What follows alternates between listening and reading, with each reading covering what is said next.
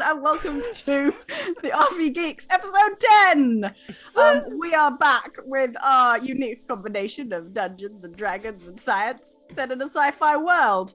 We are an actual play D&D show where we use real science, or modern science, sort of hypothetically stretched, to explain all of the mechanics, character stats, shenanigans, various adventures from our sci-fi D&D campaign set in the distant future. So who are we? Well, I will begin. My name is Charmini. I use she, her pronouns. I'm a science video maker, and I play Tenebris on the show. And if we're lucky, Tenebris will spend much of this episode conscious. Ooh. No chance. No. Simon? Hello, I'm Simon. I use he, him pronouns. I'm playing Uriel, the monk, who has been conscious, but mostly beltless throughout this adventure, because the length of rope as my belt has been the most powerful character. If we can zoom in on that little belt, if you like, the party at 100% strength versus the party at 99% strength, and it's just the belt. Just the belt. And I am a professional science nerd. I do videos and streams and stuff like that. And that just leaves, in terms of the players, Emily Bates. Hello, I'm Emily Bates. I use she, her pronouns, and I make science videos for a living somehow. And I am playing Infinite Sky 6000, who is a terraforming druid droid and has been, I think, awake for the, well, other than 4 hours of rebooting each time. Has she ever been awake? What is the definition of awake? Well, we'll get to that at some point, I think. At some point. It's the definition is not asleep, right? Exactly. And, is it? But if she's incapable of sleep, is that a useful description? It doesn't have to be useful. It just has to be a word. Anyway, I haven't gone unconscious yet. Touch wood. So that's just a monster. The monster. And hopefully, long may it continue. And that just leaves our wonderful DM. That's me. My name is Ali Jennings. I'm the DM. I'm wonderful, and I too am a science video maker, basically, at the moment. And when I'm not doing that, I basically sit in my house after my entire family has gone to bed and just think about things which could be sort of awesomely cool when set to sci-fi music. And that's it. Roll the intro. Oh God, we're rolling the intro. We're going in, folks. See you on the other side.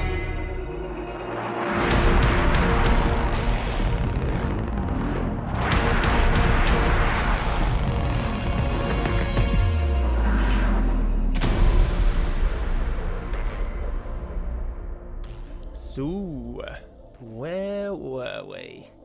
Well, I'll tell you where we were. Our party had been sent on a quest to find smugglers who had been taking some kind of ore from a mining colony. They had found a group of people who they thought were doing it deep in the mine beneath the mountain. They'd followed the trail. They'd run into a few fights, they'd had some dust-ups along the way, but they'd survived, and they'd made it to a camp on the outside, so underneath the ground, deep beneath the ground, they'd found this campsite. And on the other side, a huge, unearthly wall. Up against the wall, they found the person they were looking for, engaged in some sort of ritual. They fought. They failed to stop the ritual. So close. But they escaped as the whole room melted under the white-hot heat of the wall's awesome power, as something happened. They fled, but when they reached the pathway that they'd taken, they found that the pathway had fallen away, under the earth shaking as the wall was unleashing its power. They tried to climb along the wall, they failed again, and they fell into the blackness, eventually hitting water, and they just about managed to survive that. They were carried along the river, this underground river, until they met a race of seemingly fish people who they talked to, and they tried to get some information out of with some success. They learnt some things about the genesis of this place before they were taken out again along the river and left in the forest, which had been outside the camp, which they'd seen once before. So a great deal of vertical distance was also travelled. I feel like you made that sound like it was a very non-traumatic kind of set of events. It's fun. It's true. There was a moment where you found yourselves exiting a cave above the tree line of some really tall trees, and then there was some falling time. But you were all fine with that. The fish people looked off to you. We were all fine with that. We were all totally fine with that. Not sure about that. I didn't hear any complaining. Oh. So, you find yourselves in the moonlight, lying sprawled on the soft, mossy edge of a forest pool. You can hear the constant booming of the waterfall hitting the plunge pool. The spray is cold on your cheeks, and you see the white light of the moon refracted in the mist. The moonlight mixes with the orange light of your little fire reflected on the water's surface. You hear the singing of nighttime insects and the rustle of wind in the canopy of the towering trees that surround the glade. Somewhere,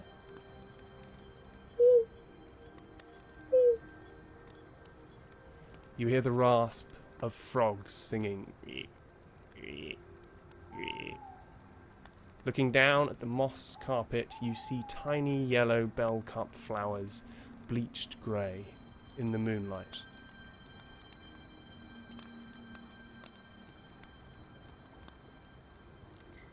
I believe Tenebris decided to go to sleep first, and so is therefore curled up as far away from the waterfall spray as possible.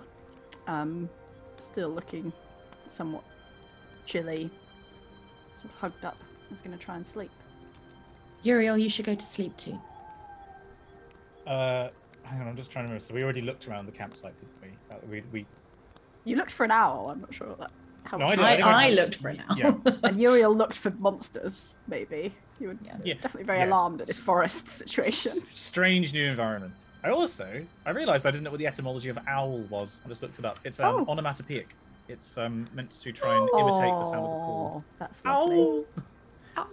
I guess they sounded different back then. Lovely. Okay, and it's really old. It goes right back to Proto-Indo-European. Sorry, etymology corner is over. I bloody love that. We love starting with etymology corner. We do. Yes, then Uriel will take the hint and presumably processing everything that's just happened. You sleep with your eyes open. Oh, like Gandalf. No, I meant that, like, you know, he's sort of he's working through some shit that happened. Mm. Okay. If you could sleep with your eyes open, would you? No. I mean, do you still see out of them? Oh no, like I'm thinking like Gandalf in Lord of the Rings, like he sleeps, but like would put off anybody who comes into your room, you know, like if you were burgled. I mean, you're never gonna have any more than a one night stand, aren't you? Simon, you're just desperate for us not to play this adventure today, aren't you? No, sorry. My brain is sparking. It's been a hell of a month. It's only the third. Go to sleep. While they're both asleep, Infinity would like to try and scan for a satellite. Mm. You reach out, Infinity, looking up at the stars into the blackness of space, and try to feel your way into the signals given off by the orbiting satellites of this world. Roll a perception check. Okay. Oh, I don't know which dice to use. Okay, this one. I rolled a 2 again, so that's an 8. the curse. It's an 8. It's the curse. It's a different dice. You can, looking up, you can feel the presence of the satellites far, far, far above you. But you can't lock on to anyone's individual position, but you know that they're there. Okay. She'll just keep an eye out and watch and sort of stand over the two bodies, sort of in a kind of a creepy way, just like right in between them, like looking around. Just standing. Oh my god, robots. The firelight flickers and slowly dies, and you're left sat next to the two slowly rising and falling bodies of your companions in the cool darkness and shadow as the moon moves behind the trees, leaving you in almost blackness with just the sound of the waterfall next to you. The hours go by. Roll another perception check. Natural 20. Oh, that's a special 2. It's kind of a 2. It's a 2 with an extra number, and it makes it a lot better. 26. 26. Whew. You see everything. Once the darkness has come and your eyes have adjusted to this almost complete shadow, you start to make out tiny movements in the forest. Flitter of wings, the occasional eep of frogs jumping in and out of the pool. So you see a frog, a flash of wings, and for a second you see an owl passing across the pool. But you also see, very faintly, the outline of something larger moving around the sides of the pool. Is it the other side of the pool to where we are? Yes, it's not coming round to your side. It seems to be waiting, almost, on the other side, behind the tree line. Can I make out any kind of shape, or is it just sort of a general big thing? You can make out the size, roughly. It's not as big as a human. Not as big as a human, okay. It's not as big as... It's about the size of a large dog. Okay. I think she'll get up and just walk and kind of try and get a bit closer and get a bit of look. You hear just the slightest rustle. And then the shape is gone. Oh. Okay. I'll go back and to the other two. You go back to the moss. Neither have moved. They're both almost completely still, so exhausted by what's just happened to you. You see out the rest of your watch. Question. Mm-hmm. When Tenebris is asleep, I think you've described it before, Charmini. What does it look like? Last time I think it was as you were going to sleep and she was starting you were awake. The watch, okay. So it wasn't actually when she was asleep. Got you. Okay, fine. Yeah, I'll just sort of see out the rest of it, just sort of watching them, feeling pretty happy with my friends. Your watch comes to an end and you just start to see light beginning to edge its way over the tree line. Tenebris, you wake up, and in infinity. It is cold here. It is always cold here. I don't know. Hopefully not. Do you want me to light the fire again before you go to sleep? Before I go to sleep. Yes, please, fire, please. That was cool. There you go. Are you okay if I recharge for a bit? Yes, I will look out and if anything, there was an owl and there were frogs and I think there was like a big dog or something. It was great. That sounds great.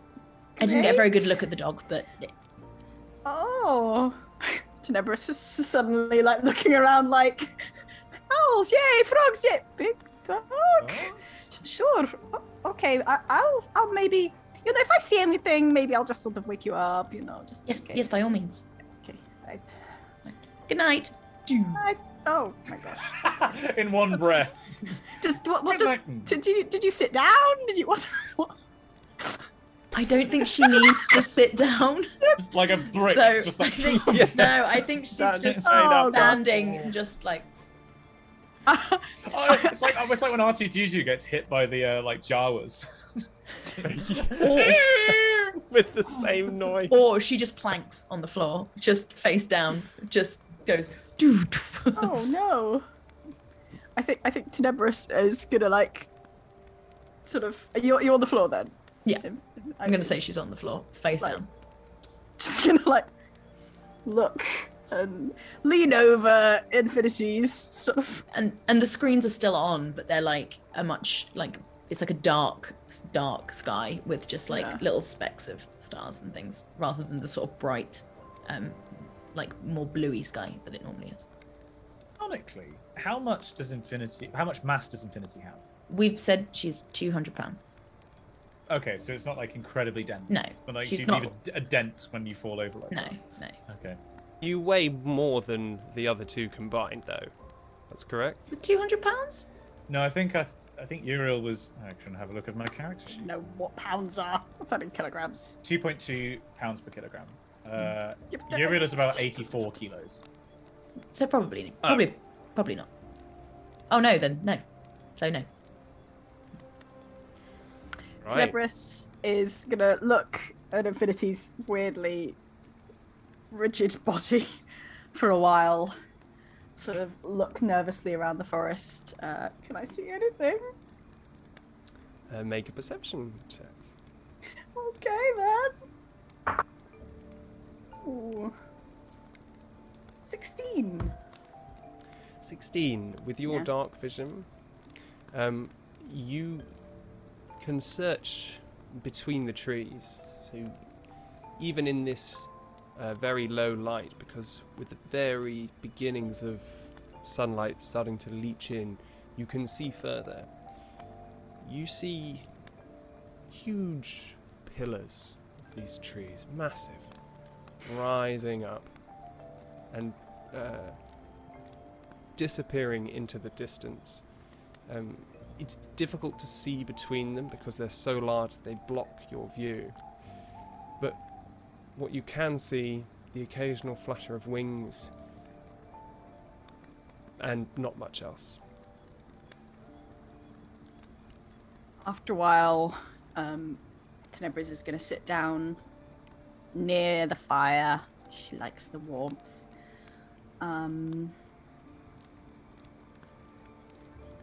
And she is going to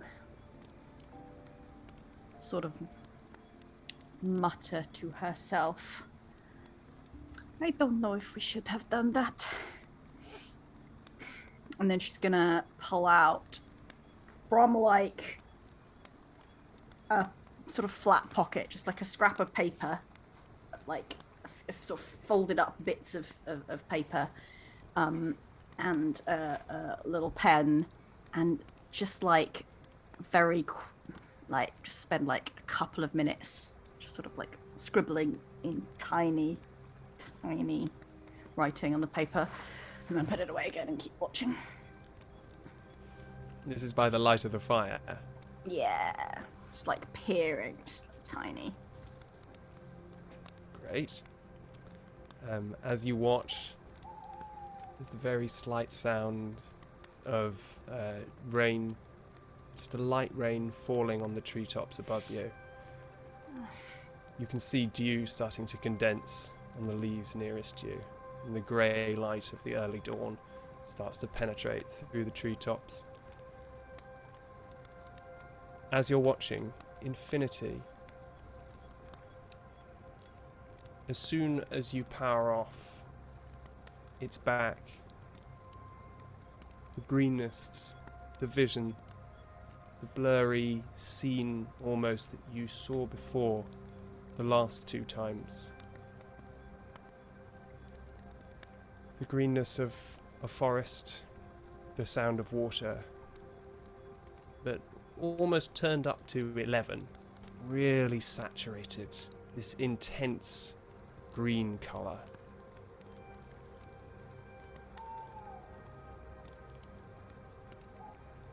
Uriel, you lie still, bathed by the numbers just washing over your body, the ones and zeros. But you feel something in there, something strange in the tide of those numbers, something different that you've not felt before. And then, as the sun rises and Tenebris, as you feel your eyes beginning to hurt, as you pull your glasses down over your face, Uriel and Infinity, you both wake, sat in the light of the sun next to this pool in the forest. Yeah. Morning. Morning. Everything okay, Tenebris? I didn't see any dogs. Oh. I looked. Maybe they're sleeping. Maybe. Infinity, do you know where we are? Can you, have you got like a satellite uplink or anything? Yes, yes, we're on Braxagantu. Yep. Was aware of that. More precisely, the colony of, well, we're just outside actually. We're near the Mukinji Mountains. Right. So we're still quite some way from getting off of this rock. Okay. Hey, no, you mean exactly where we are? Yes, precisely where are we? I don't think I know that. Let me just check. Boop, beep, boop, boop. This is you searching for another satellite uplink, is that right? Yeah. Yeah. Just why not? Yeah, you realise. Okay. Great. Roll me another perception check. You don't ask, you don't get. 24. 24? Oh, I'm not going to get the satellite I want now. Where was this last week? You got to meet a fish person, be happy. You can't see anything anymore in the sky. Up when it was starry, it was as though you could make out the individual sparks of light that were the satellites. Now, in the daylight, you don't see anything. But having slept, you allow yourself to feel out with your detectors of radiation, the sensors that cover your skin, which allow you to sense different kinds of communications, of radiation. I have my antenna on my head as well, the ring that to try and pick things up. You use that to focus these signals that you're getting, and you feel them rather than see them. You feel them dancing around in a slow waltz above your head. 3 satellites moving all as the corners of one triangle in a slow circle. Am I able with that to try and get any kind of sense of, is there any data coming from them that's going to allow me to say exactly where we are, for example, in relation to Vau? You can try and talk to them. Can I? Okay. Don't know. I haven't really. Some Scottish satellites. Haven't spoken to a satellite really for a long time. So, hello, satellites. This is Infinite Sky 6000, serial number 86919726, PMGB1530ML. Could you tell me where I am, please?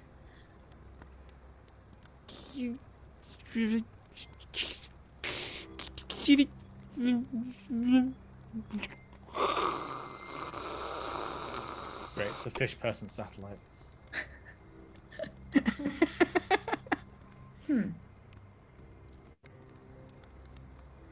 I'll take that as a no. What is the matter, Infinity? They didn't send me any data back, so. Right, so we've got to work out where we are. Maybe I'm still faulty. Something's clearly wrong, so maybe I just can't. I can't talk to them anymore. Well, I'm sure that we can fix that, but we've got to try and work out where we are so we can work out how to get to where we're going. Yeah. Hey, team. Job done. He did finished. Say that he wasn't going to smuggle anymore. You're right. Yes. And then he burned into ashes. So he is gone. No more smuggling. Oh, I have a question for both of you. When we were in the cave, were you both always in the cave?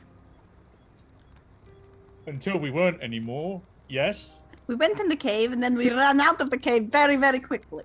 Yes, and when we were running out of the cave, what did you see? The wall was glowing and there was like a crack and then did you see that when the both of them and there was like fire and then they just became fire? Because maybe just because it was so hot, because I was feeling it was very, very hot, and then they were fire and the scaffolding was fire, and I guess maybe the crystals burned, the crystals were fire. Yeah, I didn't and the actually light. I didn't see that. I was You were running. I was running, yes. Did you see the mammoth? I saw the mammoth wall of fire that was behind us. Right.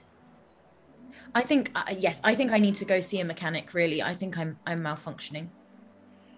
Well, we could do that if we can get you back to the mechanic over at Vau. Then we should be able to get you seen to, and we can pick up. We were promised at least something.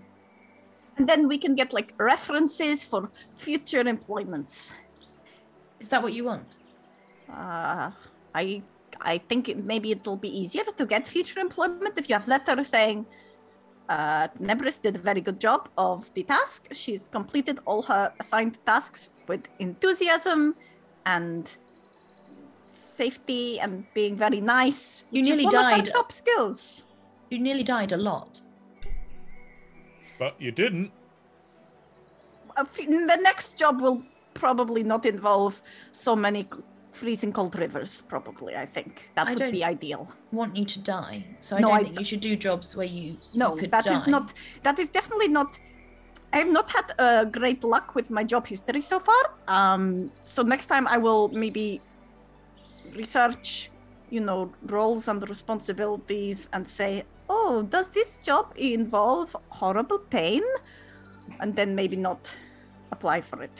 I think that sounds quite sensible, actually. Yes. Where do you see your adventure party in 5 years' time? Does this involve... Excuse me, will this quest involve horrible pain? If it will, I just don't think it's quite up our street. Do you offer dental? We do make a good team, though. Like friends, like all friends together who like each other. Yes, like friends. Well, right, Uriel? Yeah, we've been pretty, functional. We've achieved the goal. Now we've just got to, report back and get our promised reward, and then I can get off of this rock. So, why do you want to leave? Do you want to go to a different rock? Which rock? A better rock? I've got to get back to where I came from, to be honest. Where are you from? Doesn't matter. It does matter. Is it Vesper? Do you know Vesper? Are you from Vesper? It's not Vesper. Oh. No, hang on, have I heard of Vesper? Roll a history check. Yeah, so I doubt this. I definitely haven't, so... Oh, sorry. Give me a pre-mart. Yeah, I get a 9. No, this is alien to you. Never heard of Vesper. No, it's just off Martin's Bane, actually. That's a different planet. Yeah, well, it's not actually a planet. It's the shipyard around the planet that I've got to get back to.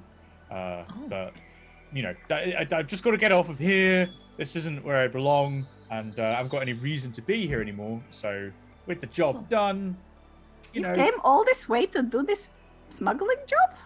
Well, no, the smuggling job was. It was because the other job sort of fell through. It doesn't matter. What was the other job? No, it doesn't matter. You also have difficult employment history, I understand.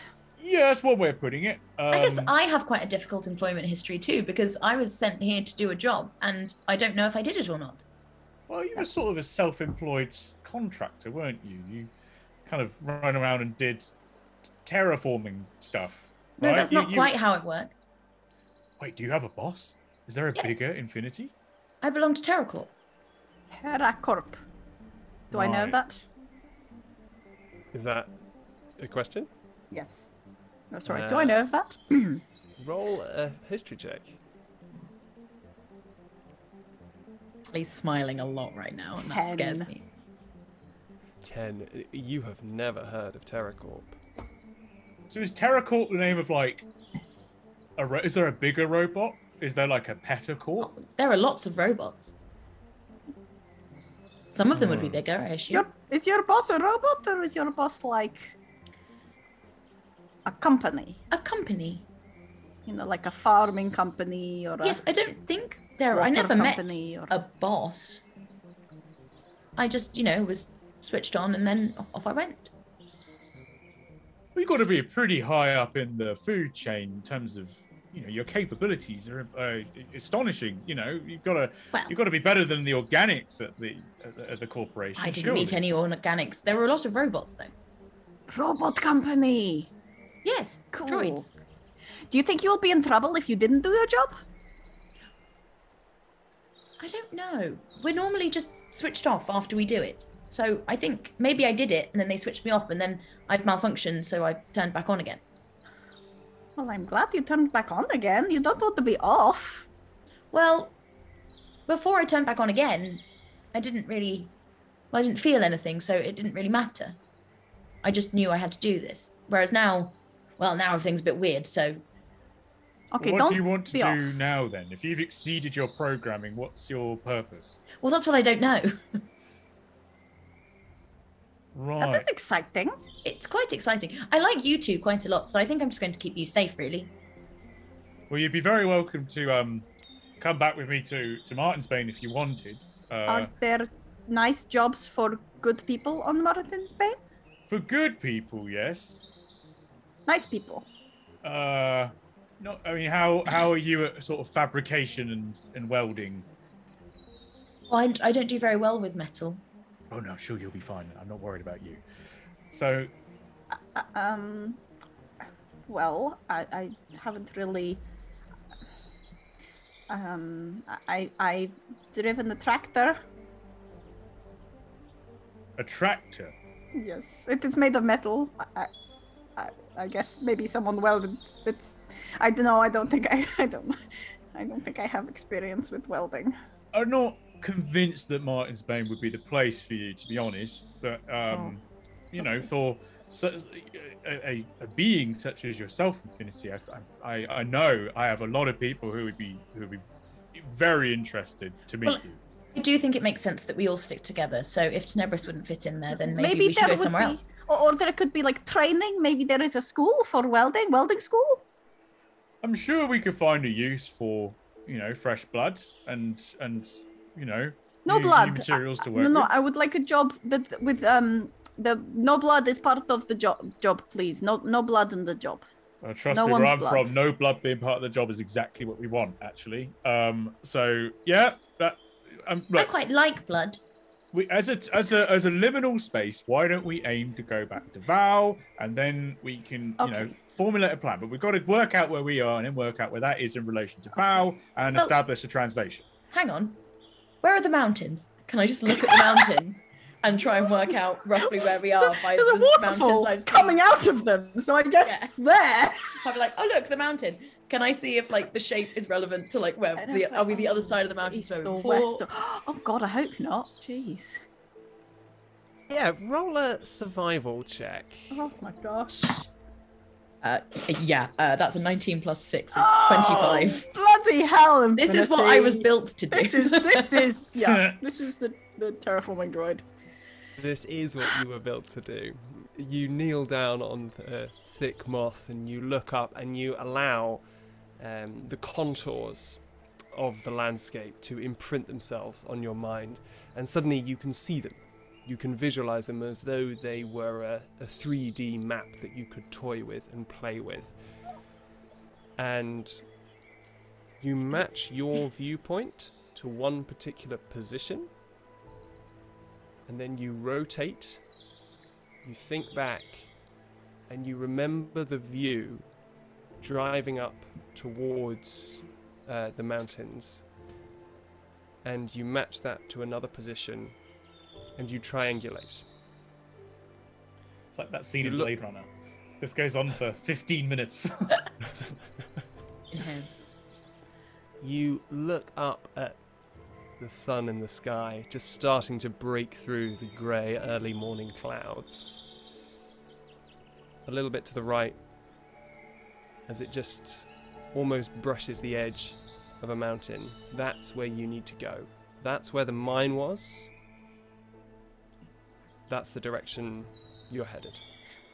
Who needs satellites? Okay, we need to go this way. Come on. And I'll just start walking. All right. Okay. Do you have an estimated time of arrival? Oh, yes, absolutely. It will take... Running the calculations in your head, you estimate that, barring any unforeseen events, you should make it back in about a day. Walking fast. About a day. At your speed, Uriel, you are the slowest of the three of us, so I took that into account. Yes.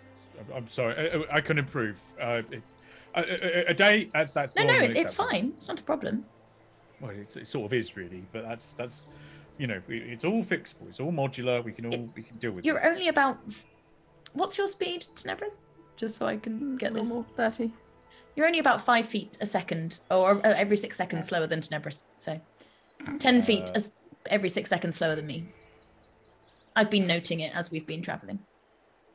I'm not sure your average stride length is. True. That's right, isn't it?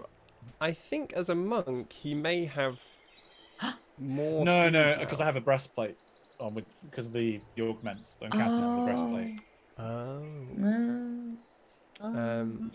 But I did, you know, I do think that breastplate is slowing you down, and potentially you could be quite a bit quicker, Uriel. Just if you wanted to be. No, as in, he's not wearing it. I'm saying that is his chest, like, because of the augmented patients. I feel like your chest is slowing you down, Uriel, so...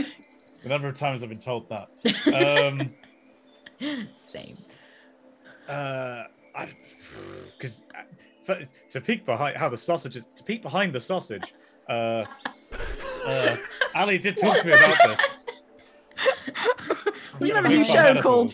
Behind the sausage. Peek behind the sausage. I don't know. I just feel. I know it's not optimal, but like I feel like that's sort of a reasonable description of the character. He is a bit heavier. And we love a non-optimal build. To go for character. Some D&D chat. I love that you've picked like a monk, the class that like does best like without any armor and heavy things and even like weapons sometimes, and you're like, yes, I am a cyborg. All metal all the time. Yes, I love it. The reason that I went for monk was this is sort of a chat of opportunity now. Was because of the key points and like the fact that was similar to the idea of like an internal battery of, you know, of energy of one form or another. So as you're upgrading, you're increasing the capacity of the battery, and you can do things. Oh, love. With you know, that's great. Spurts of energy. So that's why. That's so good. Very cool. Shall we continue? Right, we're going to peek back in front of the sausage now. In front of the sausage. Yes, in front of the sausage, Infinity. You look out over this sea of into this sea of trees.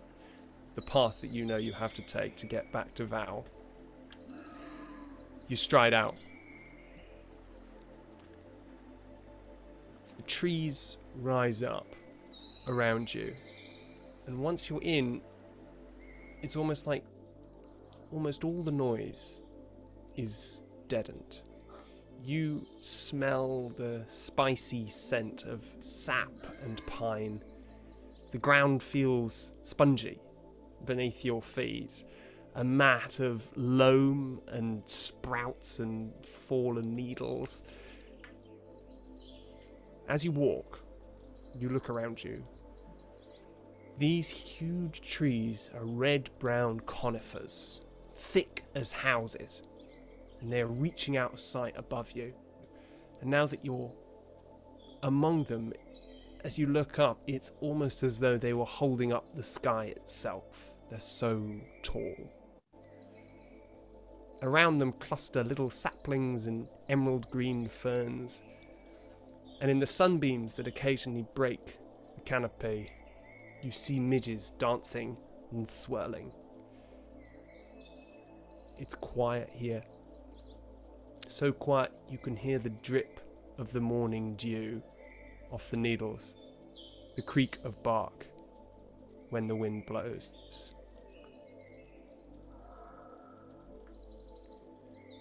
As you walk, you start to see that the forest floor, although relatively pristine, is in some places marked, that it's crisscrossed with paths of trodden down undergrowth.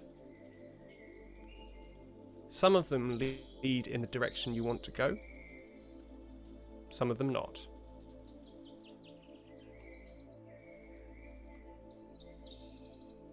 Should we keep going in the way we should be going? That's weird, isn't it? I'll point to the floor.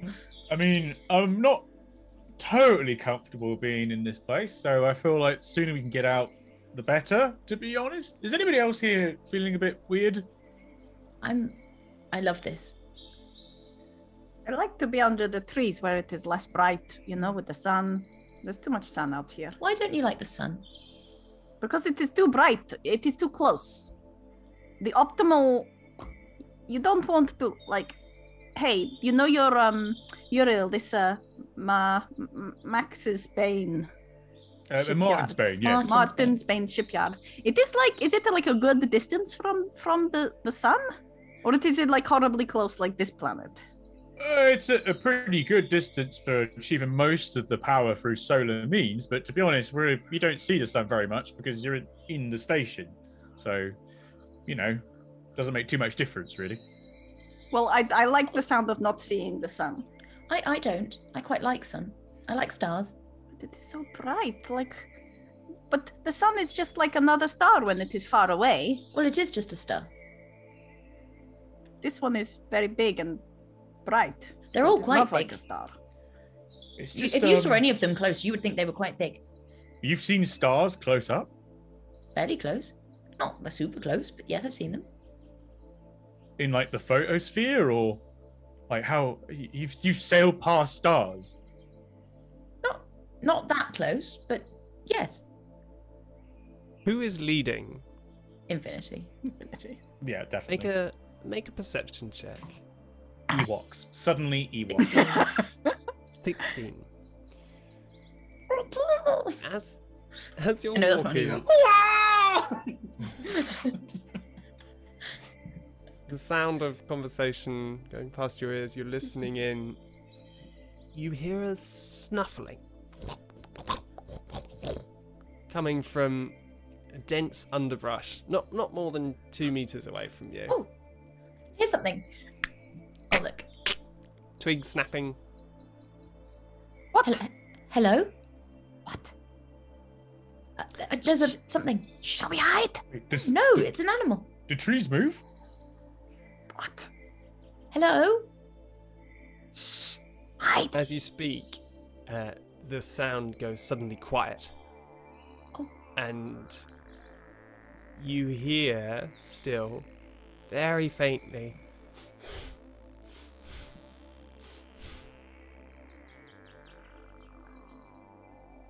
can I try and see it? Yeah? Roll an investigation check. Okay. Oh, 8. You try to pry apart the ferns from where the noise is coming from. Pushing in. As you're doing it, you pull one of the ferns away and snap it off by mistake. You didn't know your own strength, and suddenly you hear disappearing into the ferns, into the distance. The twigs snap around and the sound is gone. I want to see a pig. None of you mentioned that trees move. Trees? Was that a tree? Oh no, I think that was an animal. I think it might have been a pig. Oh. I've never seen one before.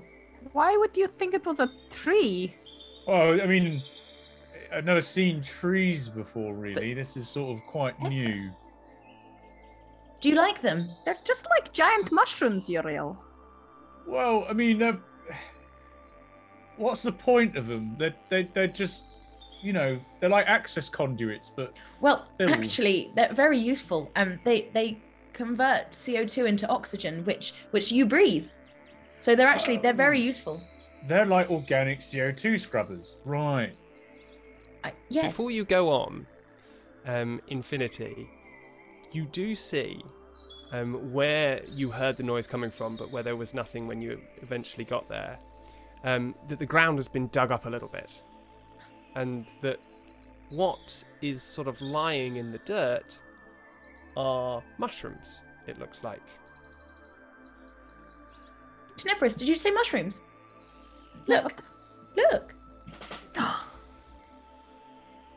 What? Well, for you, I guess, yes. When was the last time the party ate? Yeah, I was just wondering that. Jesus. Yep. You are all starving. Did we eat for the entire of yesterday? Did we have breakfast? Hungry? Oh my god. I can't think of a single time that we've eaten. Oh no, we ate at the bar. We ate. It's one of those D&D things. Do you ever really say when you eat? You tend to have rations. Like... Oh, you've been away from a place where you could get anything to eat for, you know, what feels like at least 2 days by now. We didn't find any in the camp, did we, either? Mm. Rations.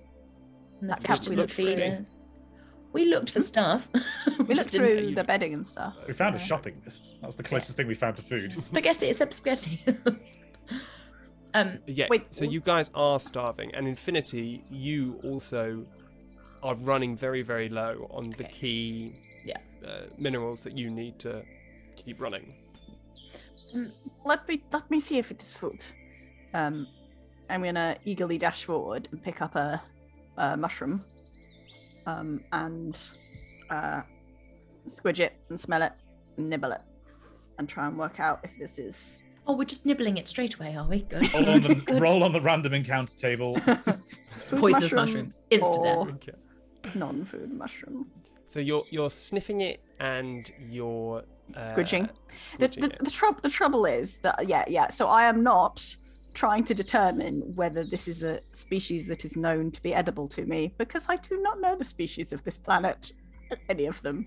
I'm simply trying to get a general gist of, like, is it like the ones that are usually for eating, or is it like the ones that aren't for eating? It could be an invasive species. An interplanetary invasive species. That is true. If only you had a terraforming druid who might have been part of creating a mushroom.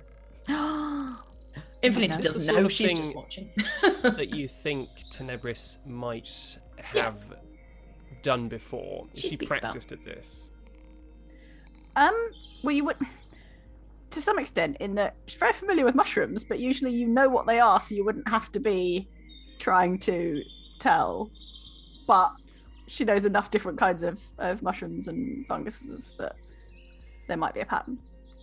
Yeah, I think you pick it up, and what you're holding in your hand is it's quite small. It has a red conical cup top and a long stringy stalk, and it's growing in little sort of bushels, so lots and lots of groups of them all growing together in little clusters, and it seems to have been growing out of the ground, and Pig liked it. That's true. You sniff it, it doesn't smell rotting, and it feels firm in your hands. So you feel like this is probably good, you know. It's a healthy mushroom. Good. This mushroom is doing very well. It is growing well. If I were harvesting it, I would be very pleased with my mushroom crop. And then you pop it in your mouth, and you bite down, and you feel a tang If I die, don't eat the mushroom. On your tongue. And then you feel the cup of the mushroom start to dissolve, where the stalk remains quite solid. Mm. It dissolves onto your tongue and forms a kind of goop in your mouth. Roll a Constitution save. Start to hear colours. Fine. Oh my God! Ali just put goop in my your mouth in front of me and didn't expect me to like cry laughing. 20. 22. 22. You're quite practiced at putting unknown mushrooms in your mouth. I wondered where you were going with that. And although this is something that you've not quite felt before, you've certainly had other times where worse things have happened when you've eaten unknown mushrooms from strange places.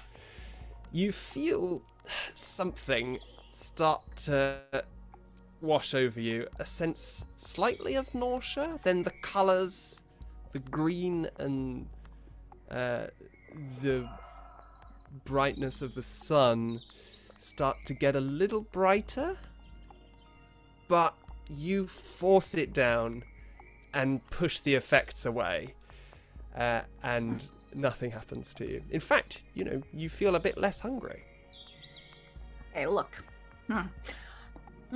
I don't think it is the eating type, but it might be the type that if you were to go to a very fancy place, you could order specially, but they wouldn't necessarily put it on the menu. But if you knew to order it, you could say, like, it would be some special sort of dessert with the melting, and then you would get a little bit of a, like, oh, woo, you know, that kind. I don't, but that sounds lovely. Are you saying it's edible? I'm saying it is not the eating kind, but you can eat it. That's what I'm saying. Well, I think that's clear. I think, yeah, sure. I think, I think what Uriel will probably do, because he's used to eating paste, he'd probably like take it and then just like mush it up in his hand first. It's like a grey paste, and then just like. You might have a nice time. You might have a terrible time. That is the way it is with mushrooms. Is this like a drug? You squash this paste up onto your hands, Uriel.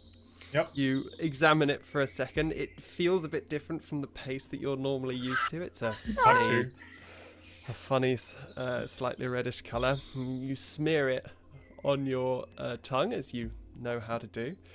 And again, you feel this tang. And you know, when your salivary glands start to work overtime, and you're like, oh, there's something unusual in my mouth.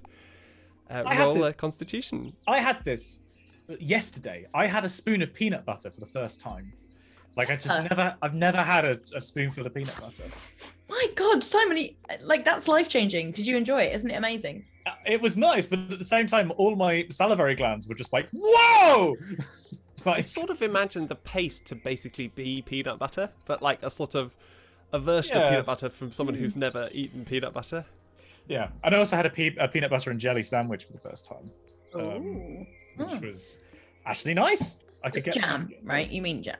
Well, it didn't have bits in, so it was jam. But still jam, because we're not Americans, like Simon. Jelly. I thought that was the difference. Jelly you have with ice cream.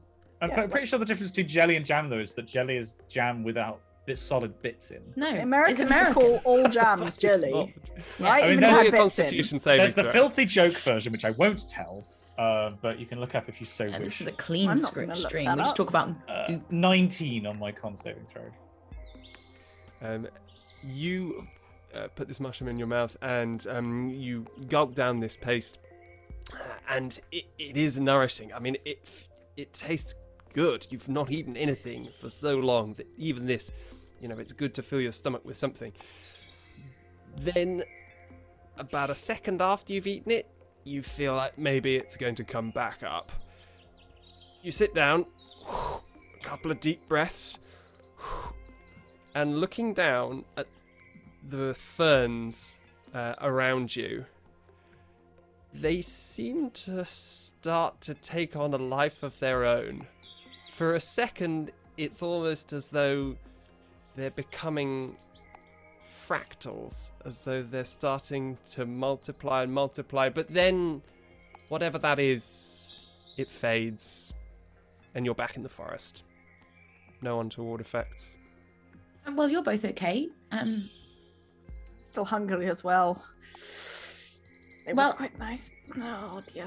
Ali, would I eat like mushrooms to get minerals? Would that be acceptable? Just getting like vain, just like absorbing. Because I feel like you know, absorbing some kind of like organic elements from an edible thing makes sense. But why would you design that, right? If you were designing Infinity, would you not make it so that you took in inorganic components? Because you go to a planet that didn't have life. But they wouldn't have, like, metal and things. They wouldn't have, like, you know, nuts and bolts for you to eat. No, but you could eat, like, gravel. Eat rocks or stuff. Maybe. Yeah. Like, if I was designing a terraforming robot, I would make it eat organic stuff. They can create their own food, but then they eat it again. That doesn't make sense. Essentially, your power, or part of your power, terraforming power, comes from the ability to reshape molecules and atoms into the structures you want. You could try and do this from the very bedrock atoms of, you know, a chunk of slate or something, but that would mean breaking it down and then taking the individual atoms and adding electrons and protons to the neutrons, to the nucleus to make different atoms. It's a very energy-intensive process. Yeah. If you can take in the organic material, then it's much, much easier for you. Great. I'll have a mushroom. Infinity's trying to eat again. Constitution thing? She's our guide as well. Oh, yeah. Sense the same tang in your mouth. Come with me, children. You feel quite excited. It's food. You're eating like real people do. Like real people. It was on a 2 and it just flipped over from it. And so it's a 12, which is 14. 14. But it really wanted to be a 2. Like, it was like, it would be funny if it was a 2, wouldn't it? And then it didn't. With a 14, you ingest this mushroom. You're scanning the various different molecules that you're taking in, insofar as you can. And you're sensing all sorts of different structures in there, molecular structures. And as you're thinking about these deep structures, it's as though the rest of the world falls away. And suddenly you're floating in a beautiful, calm space with the idea of these molecules floating around you. But then you feel a heavy calloused hand fall on your shoulder, and you look up into Uriel's face. You all right? You find yourself sat on the floor where you were, staring down at your own navel. Yes, is this what eating is? Mechanically, yes. Oh. It's fun. It's necessary. Oh, I enjoyed that. I think it would be nice to eat some more, but if we eat some more, it might really slow us down on our job of getting back to somewhere where there might be normal food. In Val, there's credits, and when there's credits, we can get food, and then we can do something a bit more productive, but we've got to worry about the short-term objectives first. I'm pretty hungry now, but I'm going to take some mushrooms because I might get peckish on the way. Yes, we should take some with us. It's a shame that, you know, I think I actually do have a way of creating food, but unfortunately, I haven't got that program. Doesn't seem to be running today, but maybe it will tomorrow. Wow. I need to have some experience first. No, there's something like I mean, maybe I could make better food, but right now I feel like I could make, you know, maybe some berries. They're quite good. As you talk, you push on. D&D joke there for everyone. So, hey, we're going to go back to Val. That'll be lovely. And we're going to see that Riva. Riva? Right? Is that her name? As opposed to Reeve. Yeah. What was our favorite one's name? Sandy. We like Sandy. But we will see Sandy and we will see Reeve. And we should make sure we will be very clear when we are telling her what it is that happened. So you know how we went there and we said, please, you know, stop smuggling. And Ranax said, yes, I will not do any more smuggling. Yes, I found something much better. And then they touched the wall and the big wall of light came and incinerated them. That is exactly, I think we should say that. And we don't need to say any more details about... They just need to know that he's not going to smuggle anymore on account of being dead. Yeah. And they don't need to know that we didn't kill him. Just that he's not going to smuggle. We didn't, well, you know, we don't, I do not like to hurt people, and I wouldn't want anyone to think, oh, that is a person who would be good at hurting people. So I think we should just... You said that, but then you did that thing, didn't you? Where you just sort of, you killed Darax. No, I didn't. No, you did. I didn't mean to. I think we killed him twice, actually. But I don't know how you did it, because I didn't think that, you know, humanoids could do that. You fired something at him. Well, I'm sorry. No, it's fine. It's just interesting. I didn't know that was... Have you evolved for that? Is it radiation? No. You can't tell her that. You can't tell anyone about that. That was a mistake, okay? Oh. That was just... I didn't mean to do that, because we didn't like to do that kind of thing, but it's just that Uriel was on the ground, and then I was like, he is going to kill Uriel, and then he was shooting, and then we... Are you saying it's a bug, not a feature? It's something that just sort of accidentally happened, or were you in control of it? Is it something that, you know, you have in your part of your feature set? We are not bugs. I don't think we are bugs. You keep saying we. Well...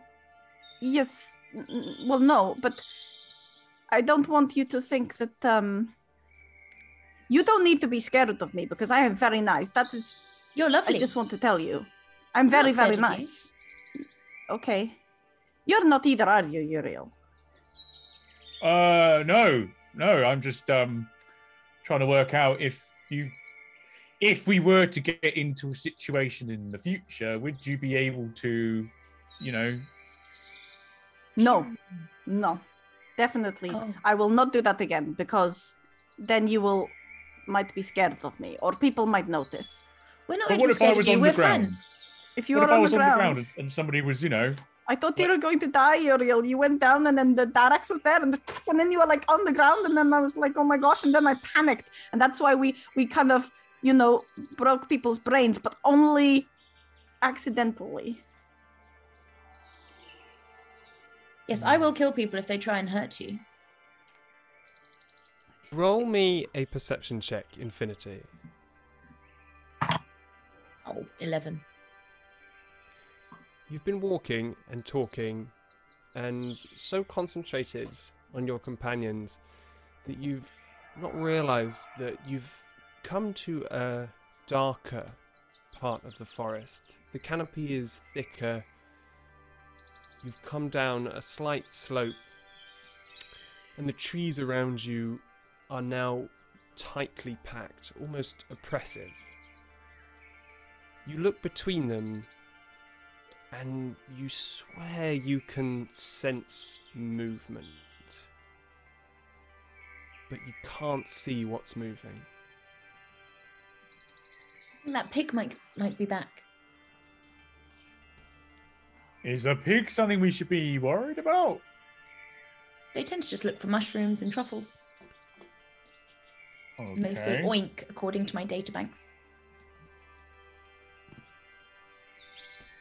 Sorry, this is adorable. They make a sound like this.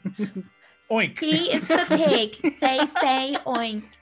C is for cow. They say moo.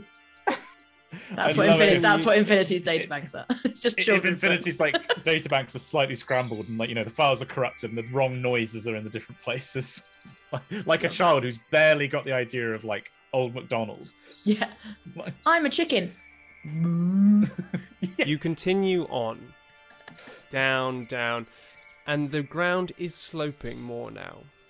And eventually you reach a depression in the tree line where pine needles have started to mount up. The ground is slightly unsteady.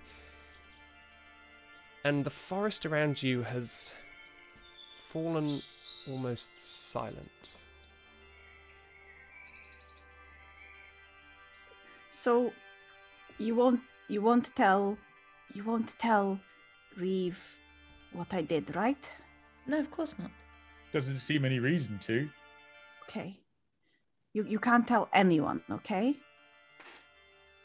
No, we're friends. We can have secrets. I've never had a secret before. If I show you secret, will you still be my friend and not be scared of me? Yes, of course.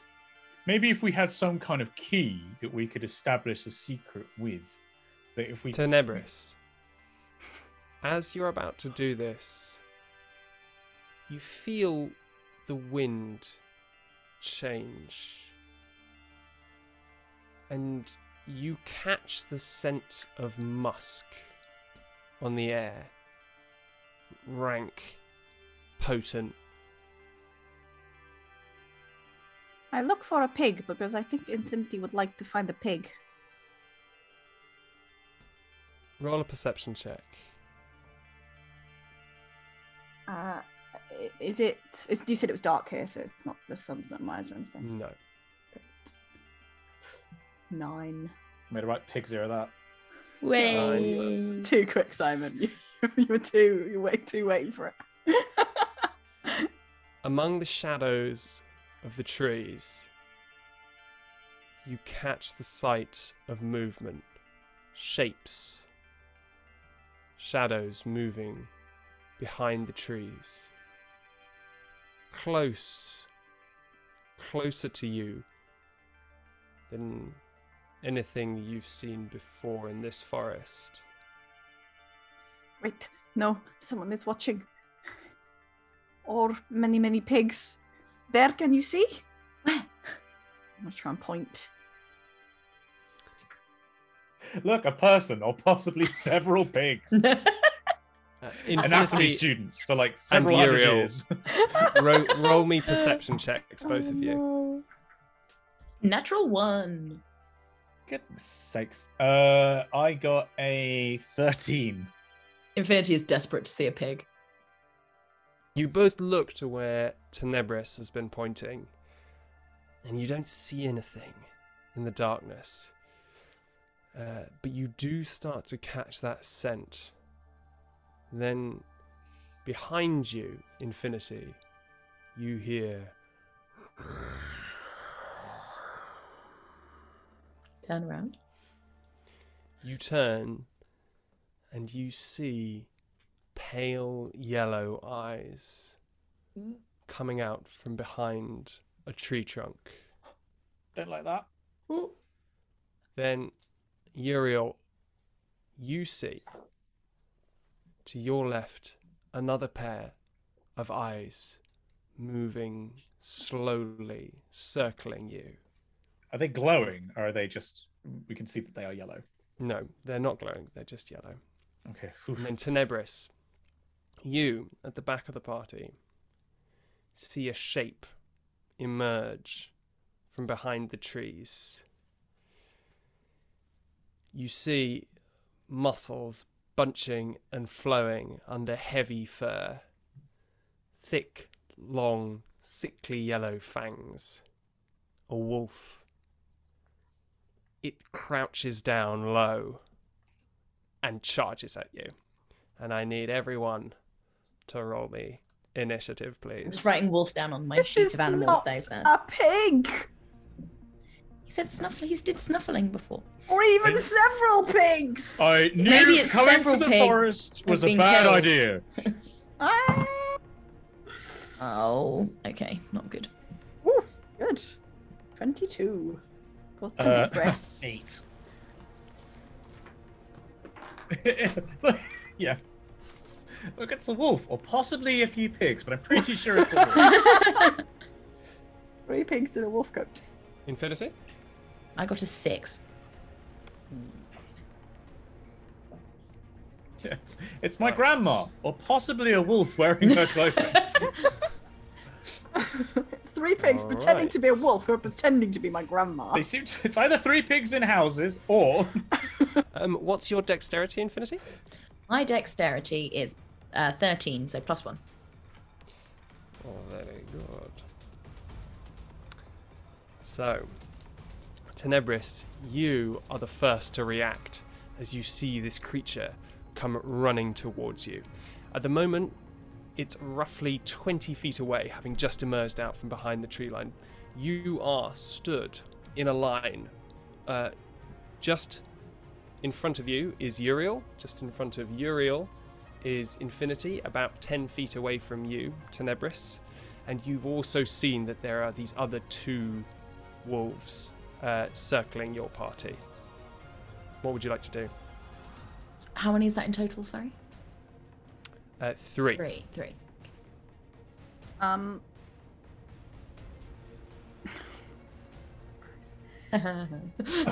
of watch this. Definitely not going to do anything, but are the trees at all potentially climbable?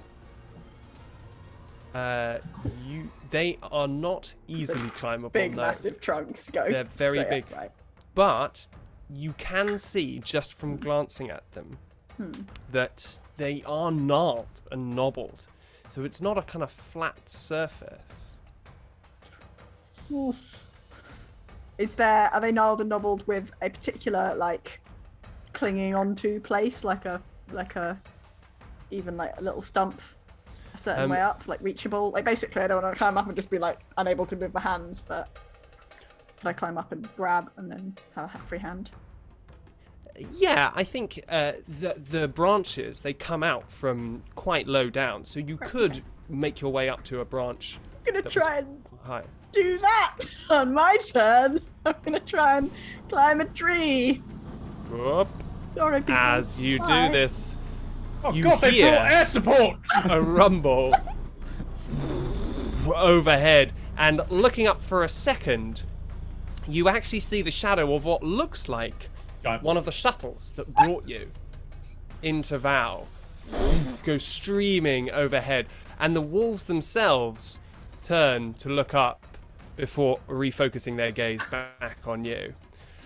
You run over to one of these trees, looking up for handholds. You try and climb. Roll an athletics check. I'm really bad at athletics. So bad. So bad. Oh, I did get a natural 20. That does make it an 18. Oh. 20 for an 18. Yeah. Love it. It's natural 20.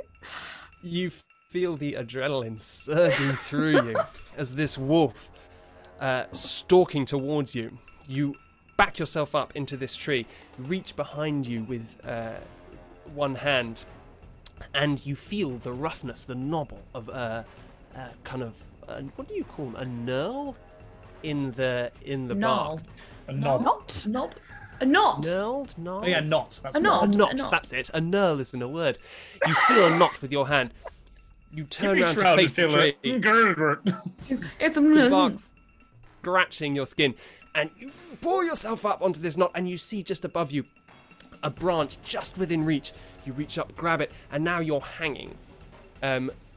About 12 feet off the ground. So your feet are about 12 feet off the ground. Oh my gosh. So that's your movement and your action. Bonus action? No. Yeah, I think that might just be like...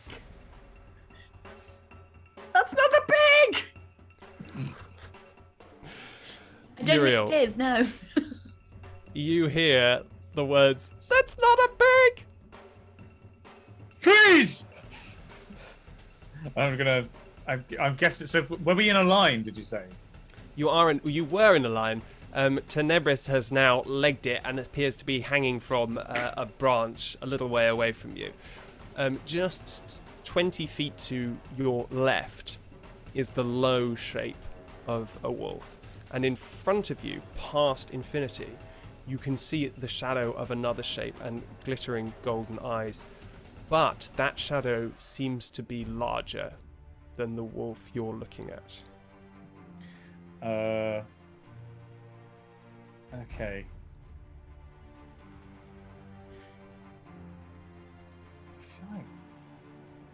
Yeah, I feel like Uriel would want to cluster together with Infinity, rather than try and run away. So yeah, Charlie's Angels it, yeah, but with fists. With Tenebris climbing up his tree, and then those two like, wait, no, Tenebris, you're meant to be in the middle.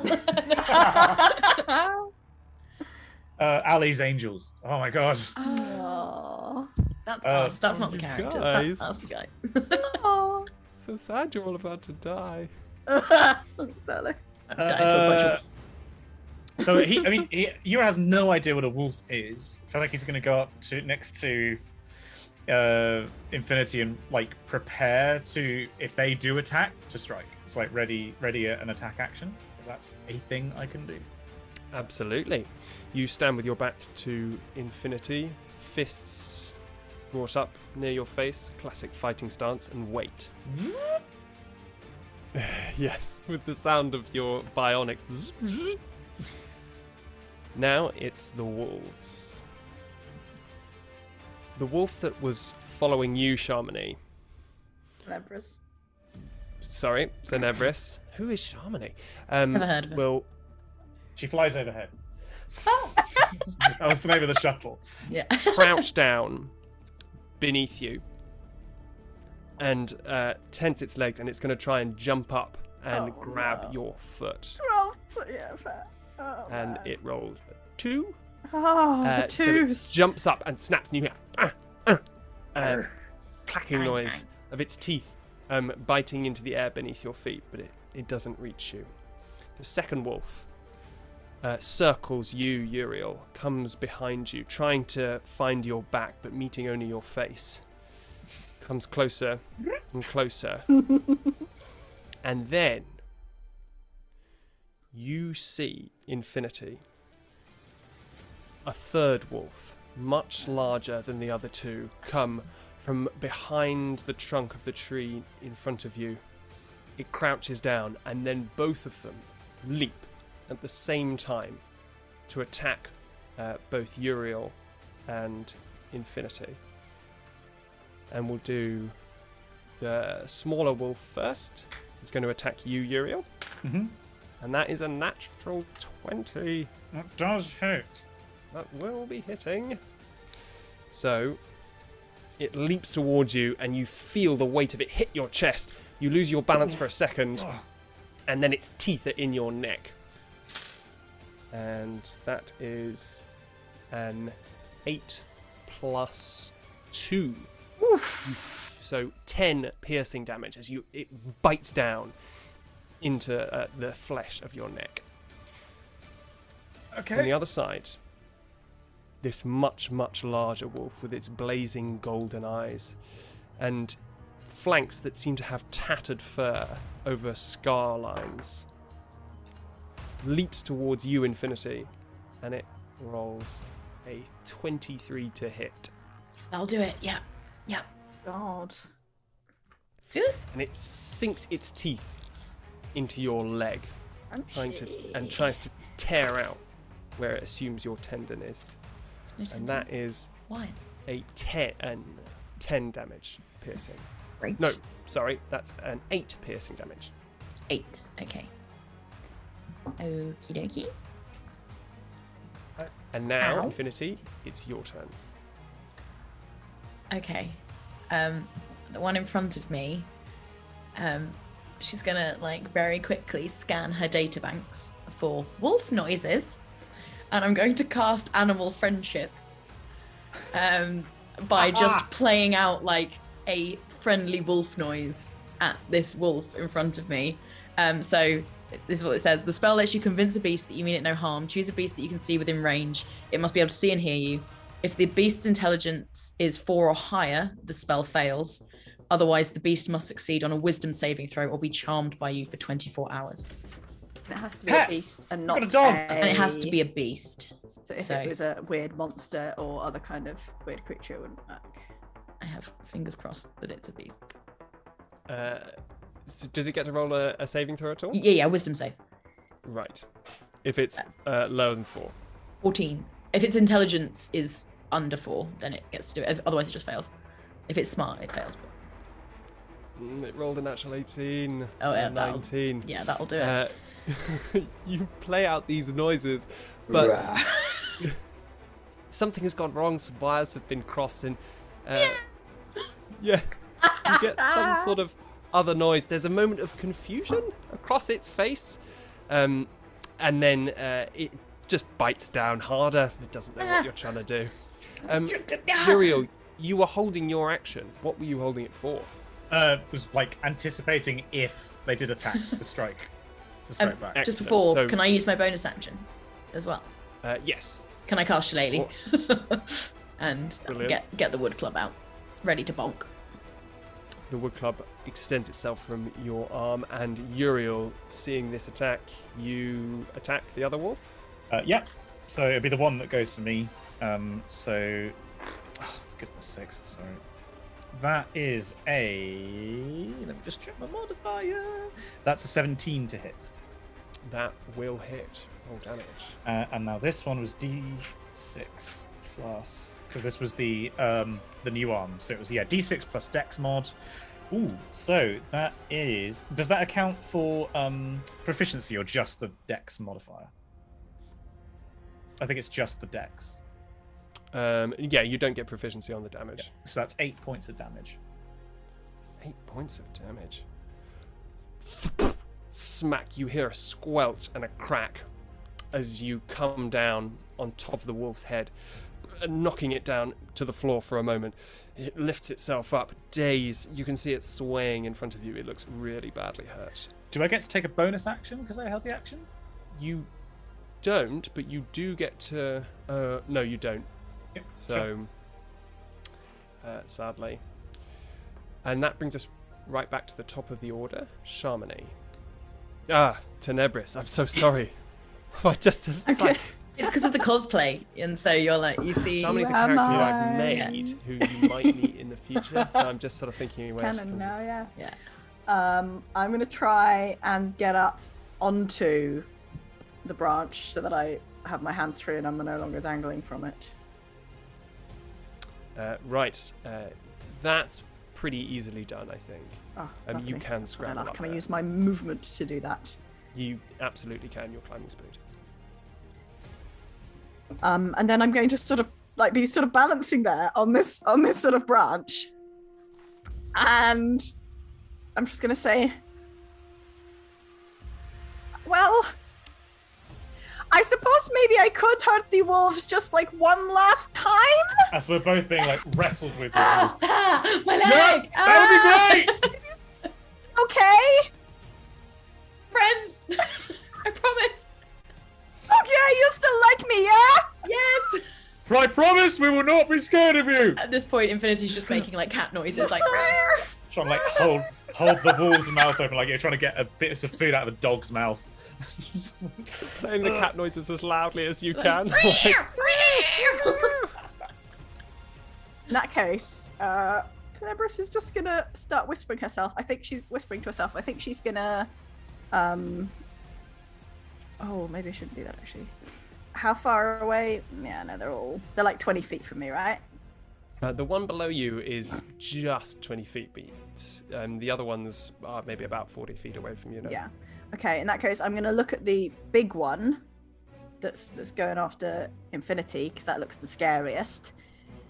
And I'm just going to whisper. I'm going to, like, with one hand kind of balancing and the other hand kind of, like, making, like, strange patterns in the air, just whispering, bad doggy, no.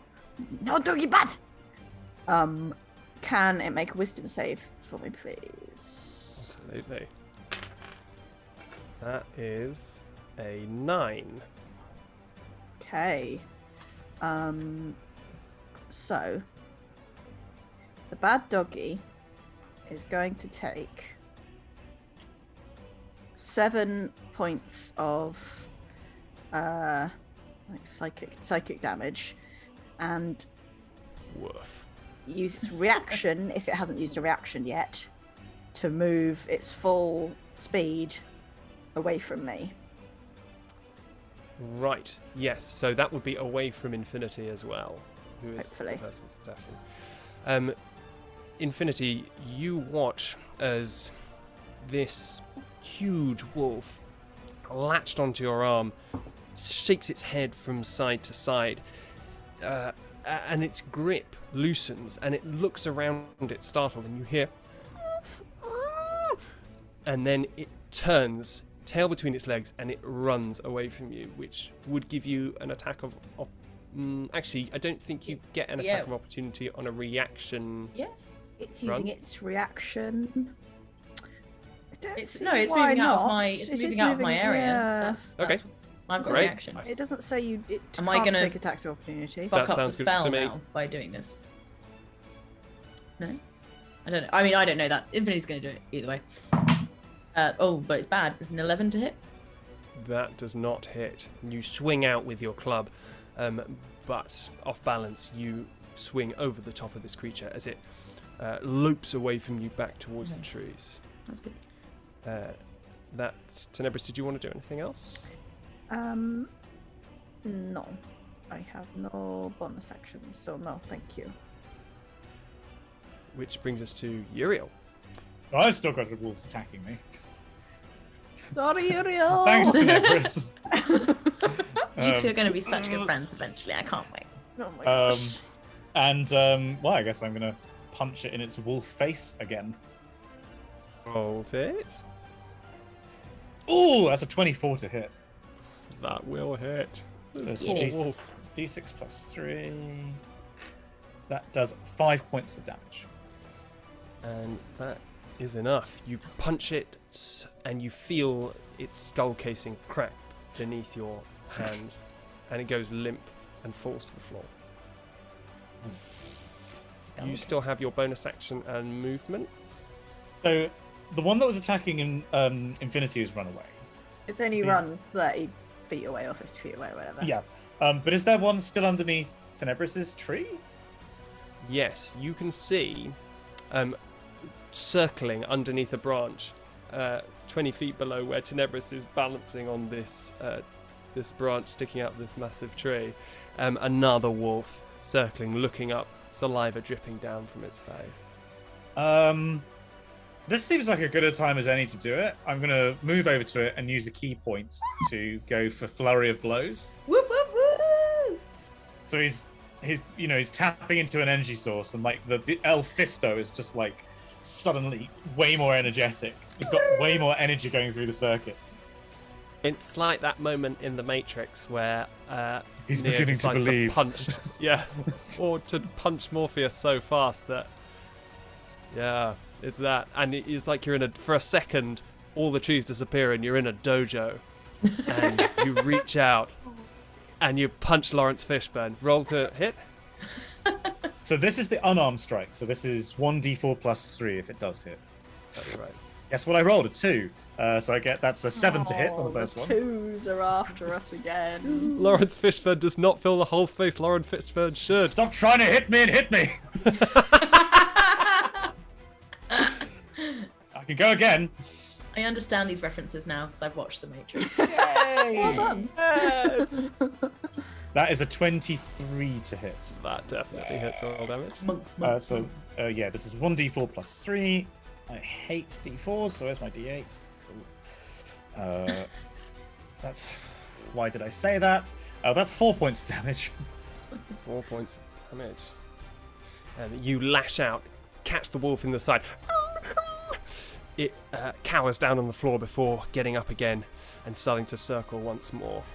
It looks over towards the body of its fallen wolf pack friend, and then over towards the tree line where the larger wolf has stopped moving and is looking again back towards you, Uriel, and you, Infinity.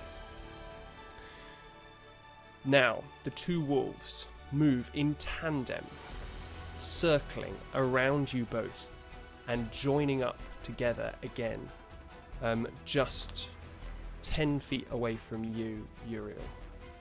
And then they will both jump at you. And the smaller one will roll to hit. That is a 7. Does not hit. The larger one. Clang, clang, bitch! Yeah, that's because of the breastplate. Would have been toast if not that. Hits you with its leg and rolls off towards to the side. The second one, that is a... Hold up. I like this music. That's a 20 to hit. Yeah, that hits. As the huge wolf launches itself at you and catches your head in its jaws. Its massive jaws. No. Oh, the breath! Crunches down. Not the barcode! And it does 11 points of piercing damage. I only had 8 hit points remaining. So how did you only have 8? Because you did 10 points of damage. No. Oh, like you were the one. Oh, how did you possibly take 10 points of damage? Yeah. My name's Ali, and I get attacked by wolves when I go to the shops every day. One day we'll have an innocuous, adventure session. Right. Yeah, I'm down. Innocuous adventure session. The exact thing I want from my adventure session. Yeah. Character development. Walking, like Lord of the Rings, but no! The last thing you sense is the smell of rotting meat from between the teeth of this animal, and then darkness as it clamps down on your head. Infinity, you see behind you Uriel's body go limp. And it's your turn. Ooh. The one time I do something nice for Tenebris. I'm just sorry, I'm just really quickly checking something because she's pissed now. Uriel's gone down. No, I can't. Okay. Is there a wolf that isn't within 5 feet of Uriel? Or are they both within 5 feet? They're both within 5 feet. Fine. In which case, I'm going to cast Guiding Bolt on the big one. So is that roll to hit? Yeah. No, 13. 13 does not hit. Is this from your chest where you cast the other one? Yeah, that's from my power pack. Yeah. You turn yourself towards him, open up your chest, open your arms, and this bolt of bright light that singes the hairs on the wolf and disappears into the tree line. I'm gonna run over and just stand over. Is Uriel on the floor or is he in the mouth? His head is being held in the mouth of this giant wolf, but you could interpose yourself. I just want to get as close as I can and try and put myself in the way. Okay, you do that. Tenebris. Shitballs. I have been next to useless in this fight. It's the thing I'm thinking right now. It's generally shitballs. Damn.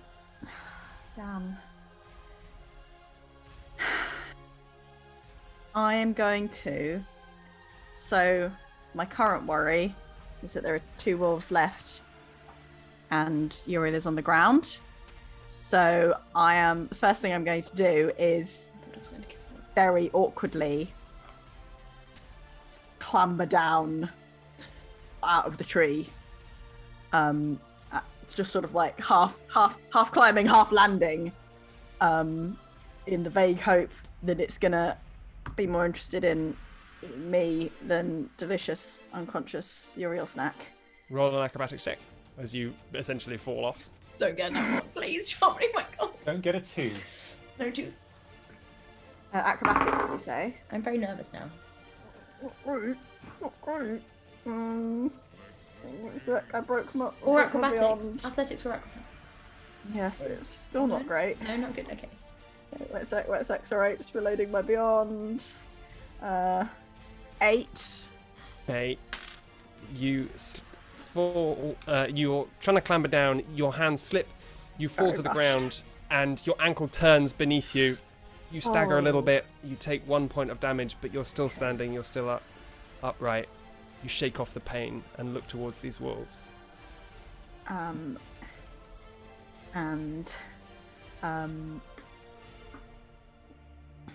am going to again put out a hand, and little green faint glow everywhere, on me, on my hand, in the air, on the big wolf.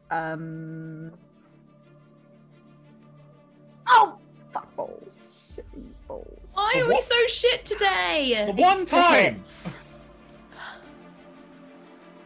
an 8 to hit. Are you aiming? Well, at the big wolf.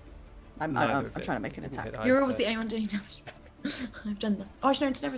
I'm just being used. The air glints with tiny speckles of green, but nothing seems to happen.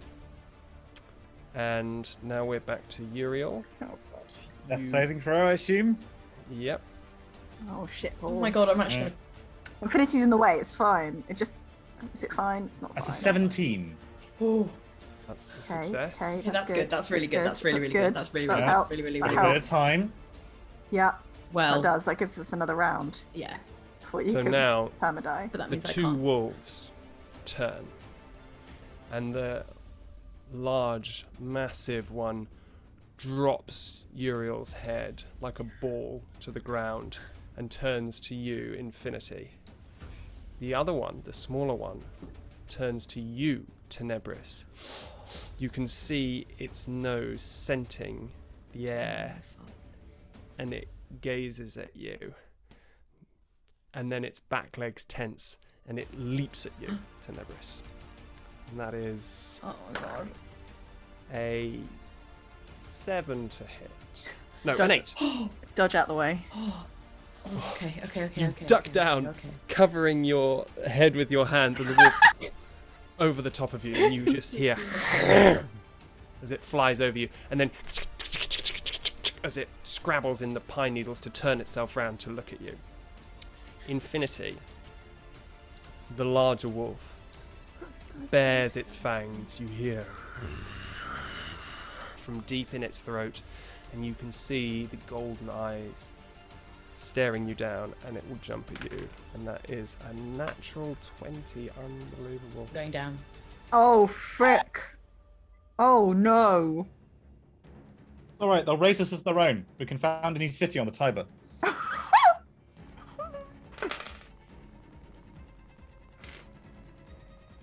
That is a 12. That's exactly the number of hit points that I had. I love it. I'm Emily. I've never gone down in this playthrough yet. That's what I was this morning. This morning? Earlier today? How long has it been? How long have we been playing for? 1 hour and 5 minutes ago. Tenebris, you see the two bodies of your fallen comrades on the floor. As you watch, the wolves turn towards you, and you hear something from up above you, a high-pitched whistle.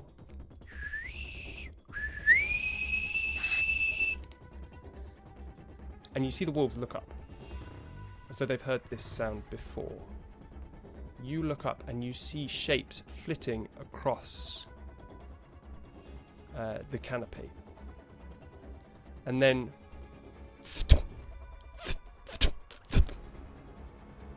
bolts start hitting the ground around the walls. They turn. They start to run. One pinions the smaller one to the ground. Another one hits the large one in the flank, but it starts running, moving, and it's fleeing away as fast as it possibly can go. You hear it into the forest, away from you.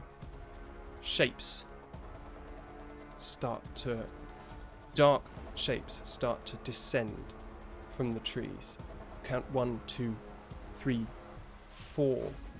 4 shapes slowly coming down from the trees. As this is happening, Infinity and Uriel, can you roll death saves? Okay. That's a 7. Oh, buttholes. That's 2 fails. Cool, cool, cool. Cool, 2 failures. Sorry, for people on the podcast, I rolled a natural 1. The figures reach the ground. Charmini, Sir Tenebris, you see in front of you a hunched figure wearing similar goggles to your own, at least they seem similar. From her arms down to her sides, there's strips of what look like some sort of material coming from her hands all the way down to the center of her chest, of her torso. And again, also these strips of the same material going from near her groin down towards her feet. On her hands, she wears gloves with sharp metal claws sticking out of them. She lifts her goggles up, looks at you, and looks down at the 2 bodies of Uriel and Infinity on the floor. Oh, you did our work for us. Oh, I suppose we should be thanking you. And then 3 other shapes land around you. One is a much larger figure with what looks like a tail sticking out of the back of their cloak. Another is a small child with long blonde hair holding a knife in their hand. And another is an older man holding a long hunting rifle. They stand looking at you in the shadows of the trees. Are they between me and Infinity and Uriel? They're surrounding you, you 4. Okay, we're all 3 in the middle. Yeah. And with that, we'll leave it there. No! No! Oh. No! Oh my god! Oh my god! I'm gonna die. You are 1 death saving throw away from permadeath. If you were ever alive in the first place, as we said at the start of the episode. Maybe we'll prepare for that next week. Who hurt you, Ali? Yeah, and why are you taking it on us? What did Infinity ever do to you? I love it. Someone's going to have to edit together like a highlight reel of this for next episode for that cliffhanger. Oh my god. Right, well, we're going to have a quick break now, everyone, and then come back and talk about some science. Yay! Can't wait.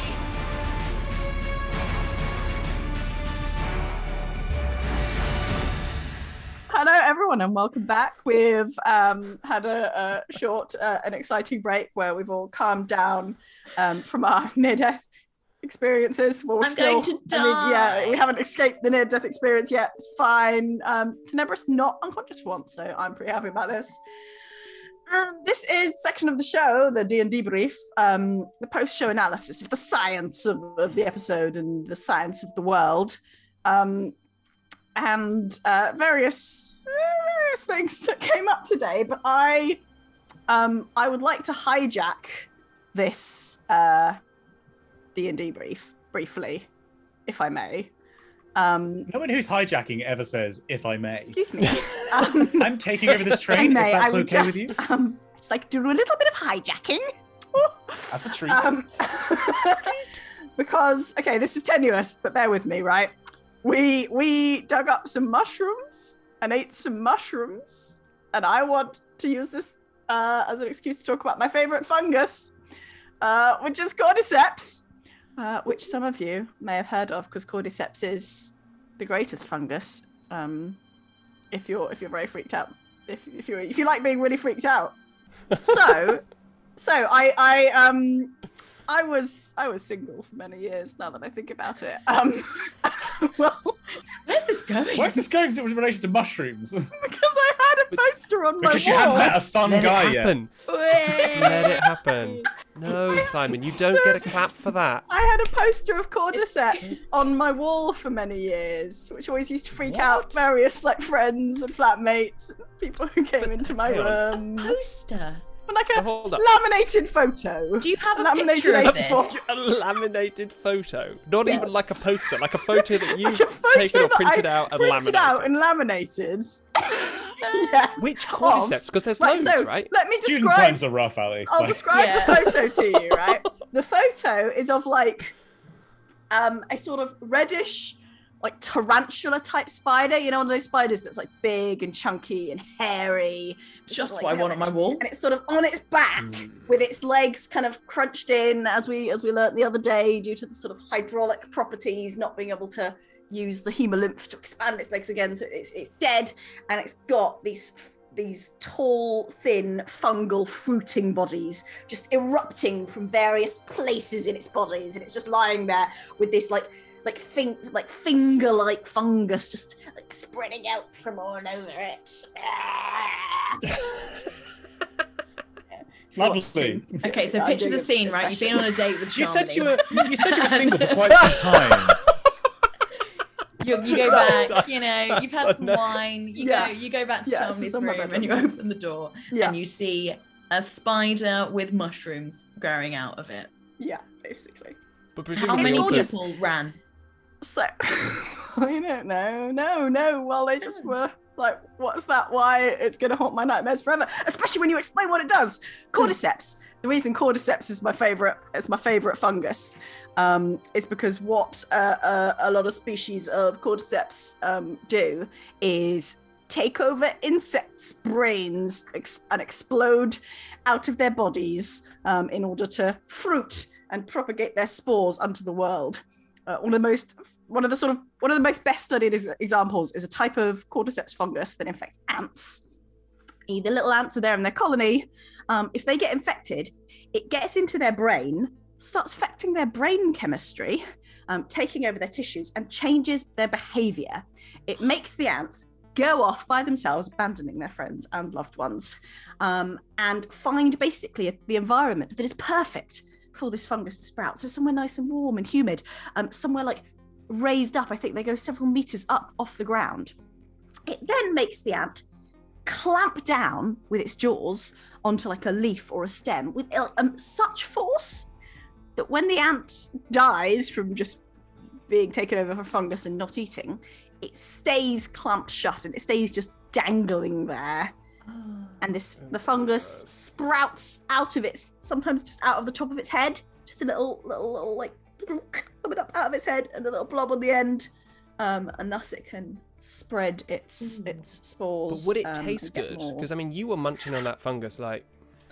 Important question. But honestly, would it taste good? Would it taste nice? I mean, that fungus, those spores aren't going to control you, right? You're not going to be climbing the grass. It's specific to the biochemistry of a particular species of ant, I think. Like each type of cordyceps is specific. It has to be really host parasite specific, yeah. Awesome and mushroom related, and mushrooms. Also so the magic mushrooms, right? Were they magic mushrooms? Was that based on a real mushroom? The mushroom that we had in the story, like little red ones underground. A real mushroom that I knew once. No, I don't think magic mushrooms. This sounded like it was based on a personal experience. yeah, I got a faraway look in my eye. Well, I was if they're underground, are they mushrooms? Or are they fungus? Aren't mushrooms? Well, truffles live underground, don't they? They're just round. They're not. But actually, interesting point that most of a fungus is underground. Is that where you were going with it? Like an iceberg. Yeah, just like an iceberg, but in soil lettuce. And completely different. but apart from that, very similar. Like for listeners at home, Emily just flipped the bird at me. She flipped the bird at all of us. But no, it wasn't Simon. No, it wasn't Simon. It was very direct. It was very clearly at Simon, and he knew. But all their hyphae and their kind of their mycelial network, is it mycelial network? I think it is.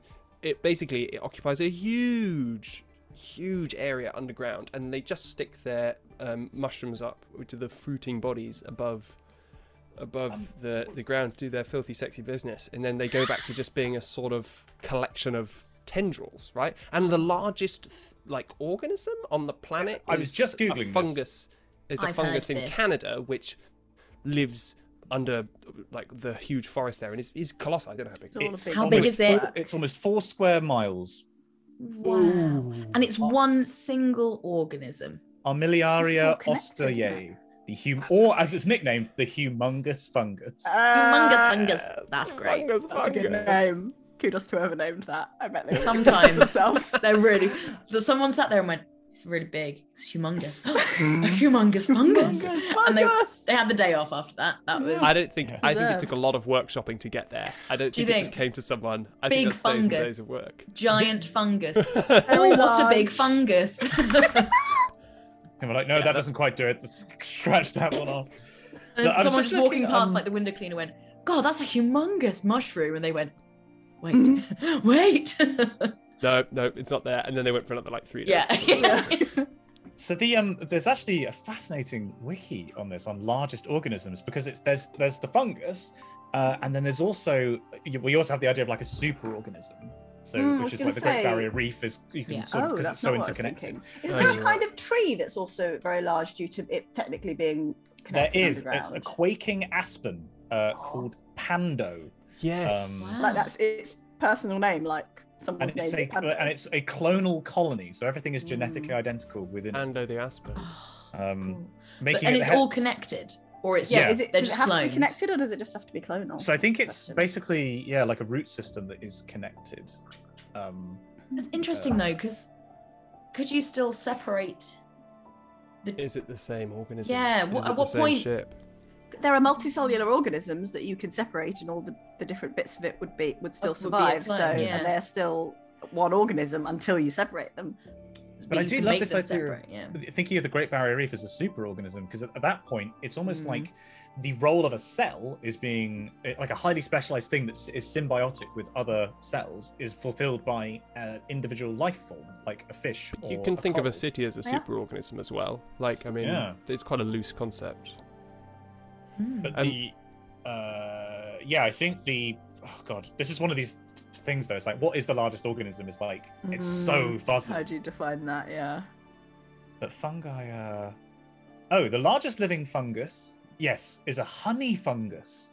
Oh, not the humongous fungus. No, that is it. It's the same one. Armillaria ostoyae, a type of honey fungus that is estimated to be 2,400 years old. Oh my god, that thing is awesome. May weigh as much as 605 tons. That's a lot of Canadian history. It is in Canada, right? No, it's in Oregon, so close. Ah, close. A lot of Oregonian history. I wonder what it saw. Because, I mean,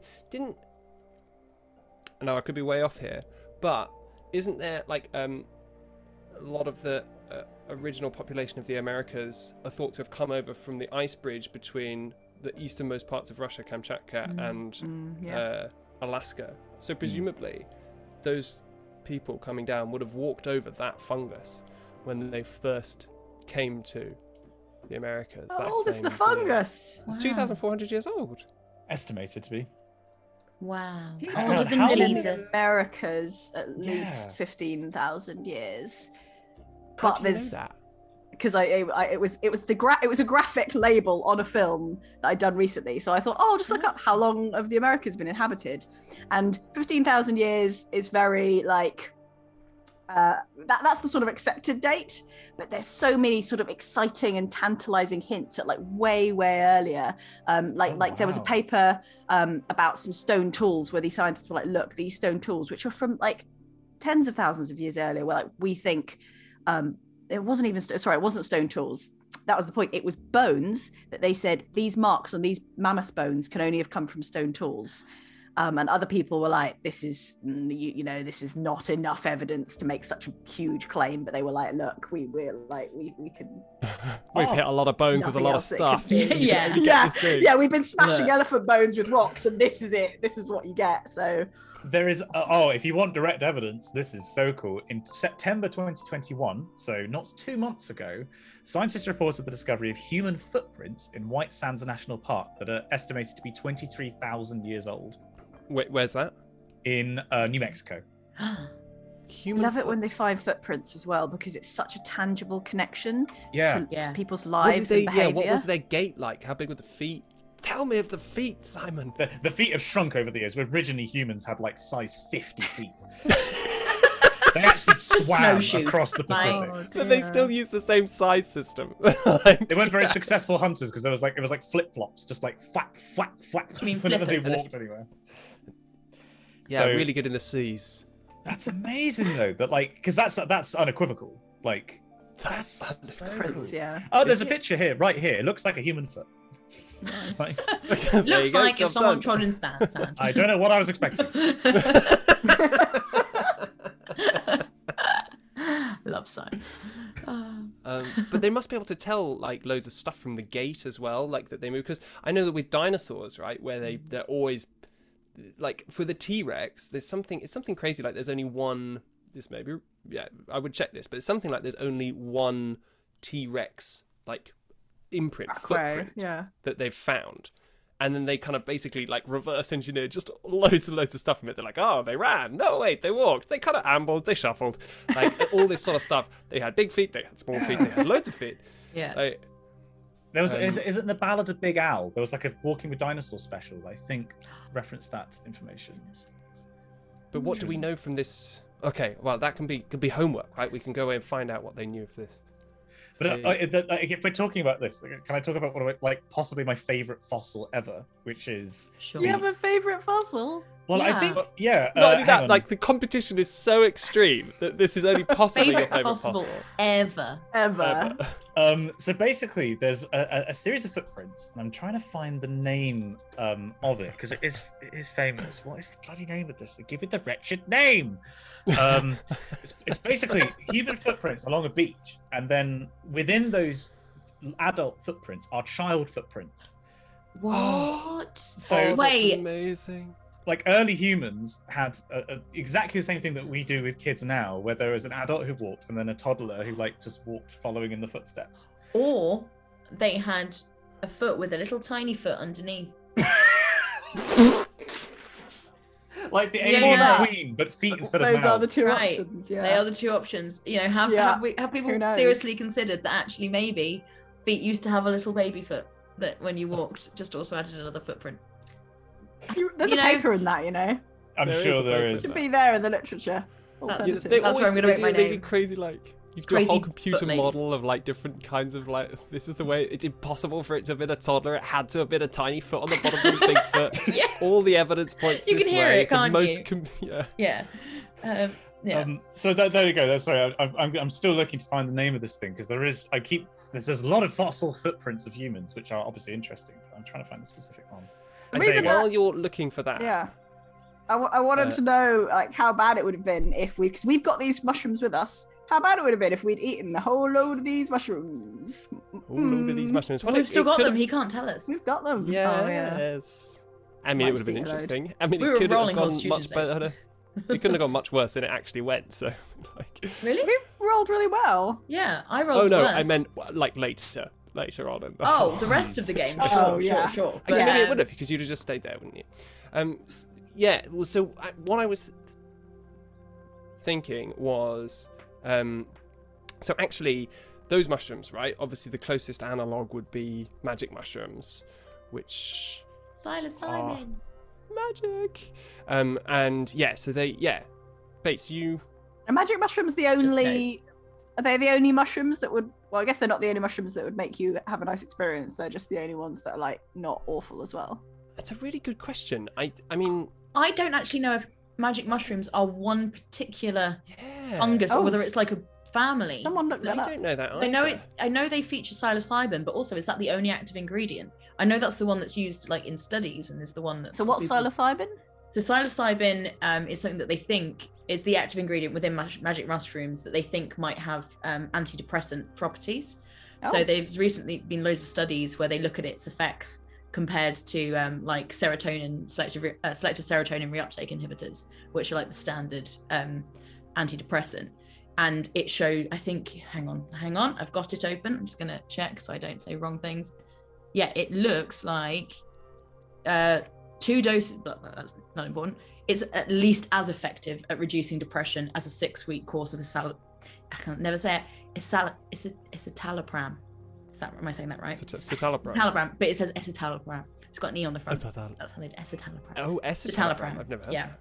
So, but is it selective serotonin? Is it that if I take magic mushrooms, that psilocybin has cool effects, but could also be an antidepressant? Like, what is it actually doing in my head? The amazing thing is, it's when they take, like, you can take it like twice, and it has the same kind of effect as taking like a 6-week course of these like actual medications, and it has the same effect.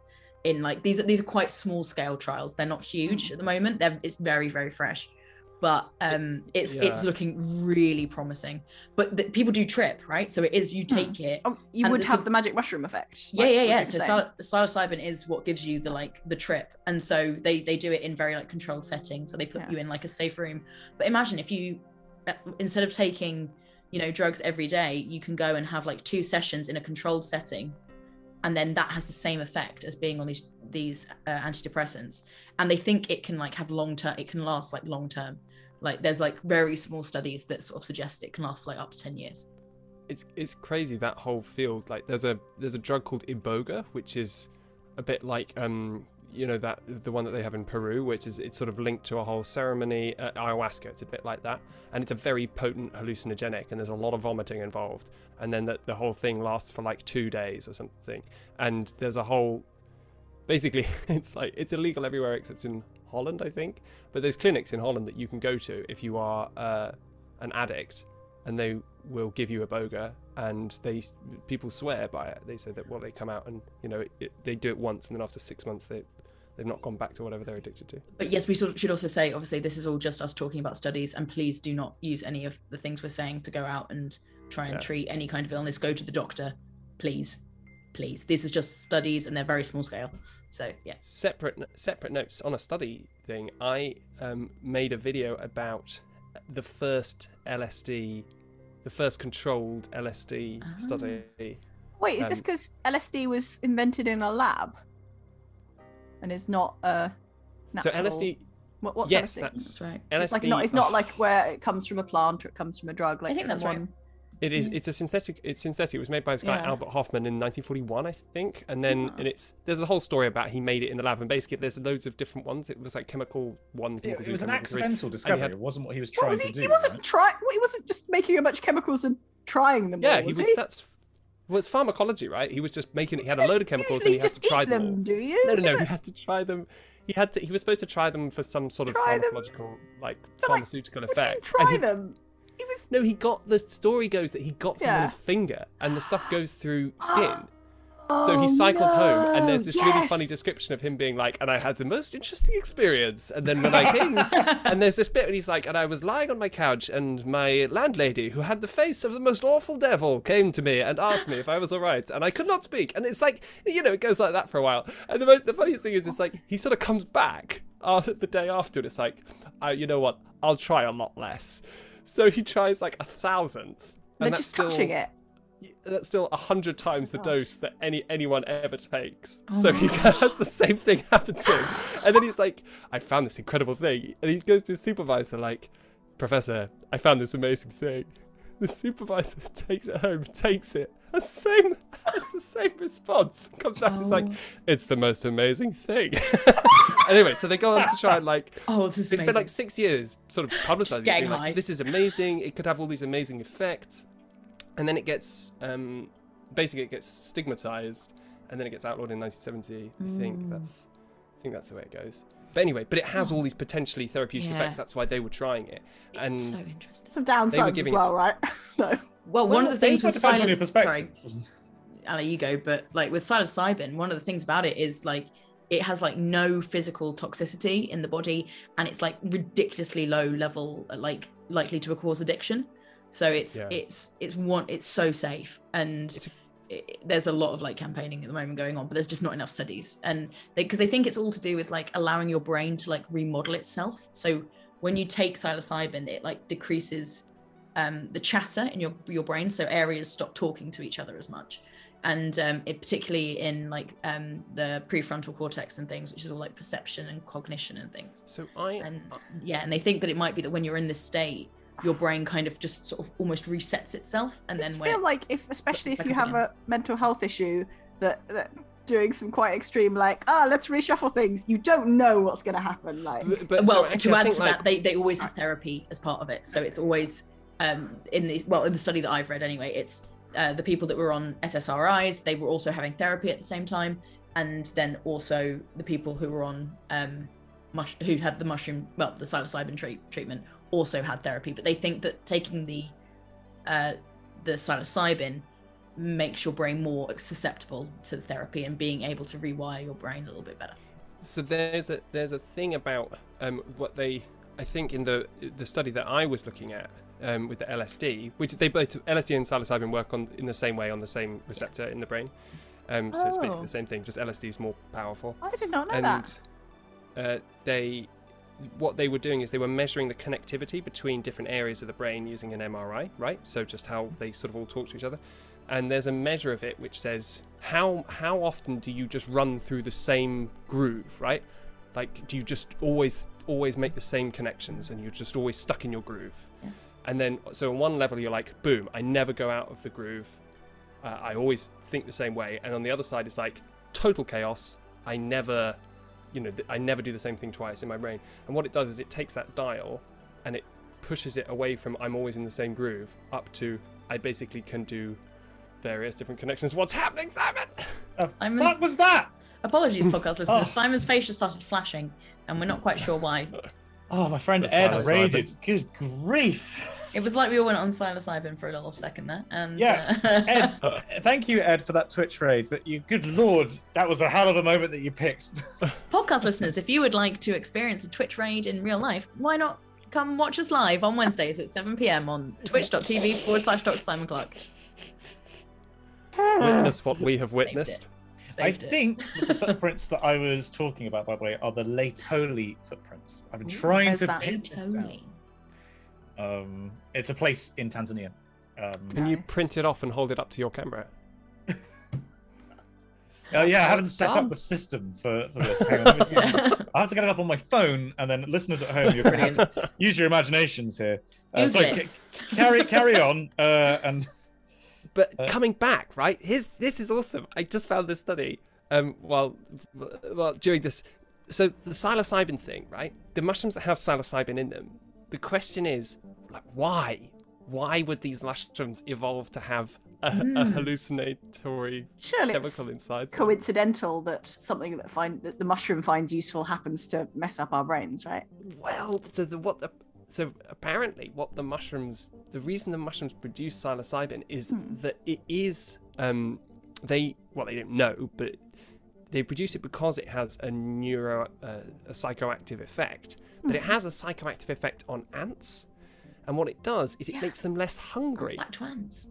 Less hungry? Why does that help? Oh, because then they don't eat the mushroom. They don't eat the mushrooms. That's apparently, according to this paper, that's why it evolved. And and then it happens to have also a psychoactive effect on us. And who knows, the ants may be less hungry because they're tripping their friggin' nuts off. But that's fascinating. It's super cool, back to the ants. Mushrooms and ants. What a pair. Mushrooms and ants. Yeah. I thought that was so cool. That's amazing. But also, you can't overdose on... No, ignore that. It's very difficult to overdose on... In controlled settings, it's very difficult. If in, like, buying drugs, you don't know what's in them. This is not anything. But we're not saying anything along that. Yeah, I'm talking about pure chemical. But LD50, which is the amount of... LD50 is the term to say how much drug would you have to give a population to kill 50% of them. That's LD50. Oof. So like the dosage you would have to give. And the dosage of that for, I don't know what it is for psilocybin, but for LSD, it's something like a million times. Oh, really? What you would ever take, yeah. That's literally kill you. There's a lot of things that you can do while tripping that could also kill you. Weirdly, elephants are very susceptible to it. Like, elephants die quite easily. How did they find that out? Yeah, I don't like that they know that. They just left out in the savannah, like, just a load of LSD, and they're like, well, we'll just see what happens, I guess. Oh god, in the 60s, it was probably in zoos. Like, I feel like people like scientists in the 60s being like, we need to give this LSD. Well, there are in 1962. Yeah. Oh, this, yeah, this is it. Yeah. It's the 60s. Right? I'm remembering this. Is this the Marines experiment they're going to talk about? Because there's that video of them giving LSD to like servicemen and then just recording them and seeing how they reacted. No, and in also 1962, an scientists caused Tusco the elephant to overdose on LSD in an experiment gone wrong. Why did they give an elephant LSD? To see what would happen. Because 197 milligrams of LSD, an enormous dose, even for an elephant. But they presumably upped the dose because they were like, well, it's an elephant, and they didn't realize he'd be. But it's an enormous dose even for an elephant. Even for an elephant. They were just like, yeah, just throw all the LSD at it, like it'll be fine. But in terms of like the lethal dose, like I remember reading once that like the lethal dose of caffeine is actually not that high. It's like 50 double espressos or something. Like it's yeah, don't do that anymore. How many like Pro Plus tablets is that? Asking for a friend. Don't know. Cass in chat says you can die by eating chocolate, like a kilogram. A kilogram? Yes. I feel like I could eat a kilogram of chocolate. Challenge accepted. I'll see you next week for my eating chocolate stream. As a matter of fact. Yeah. There is a lethal dose of water, I think. Like you can have water toxicity, can't you? No. So like there is technically a lethal dose of water. Ecstasy. Yeah, ecstasy death. Because it's normally not ecstasy, it's people on ecstasy getting really thirsty and not, I don't quite know what it is that ecstasy does, I can't quite remember, but they drink way too much water and they basically just overdose. The neurotoxic effect of ecstasy is quite low. But what happens when you drink too much water? If you, I don't quite know what actually happens, I just know it kills them. Yeah. Hang on. I think it's because you can't excrete the water through your kidneys, so you basically start messing up with your blood pressure levels. I think that's what the issue is. It's not going out fast enough. Young woman dies of water intoxication after taking one tablet of ecstasy. This is a scientific paper. I'll just interject with this. Tusco, the prize of Oklahoma City Zoo, was injected with 297 milligrams of LSD, an enormous dose even for an elephant, and more than 30 times what a 3-ton human might receive. Isn't that an amazing comparison? What a 3-ton human would receive. 3-ton human. What a brilliant comparison by this writer. So I found a picture of the Laetoli footprints. Oh, the footprints. So if I can, hello. Oh, we're doing this. This is the digital version of printing it out.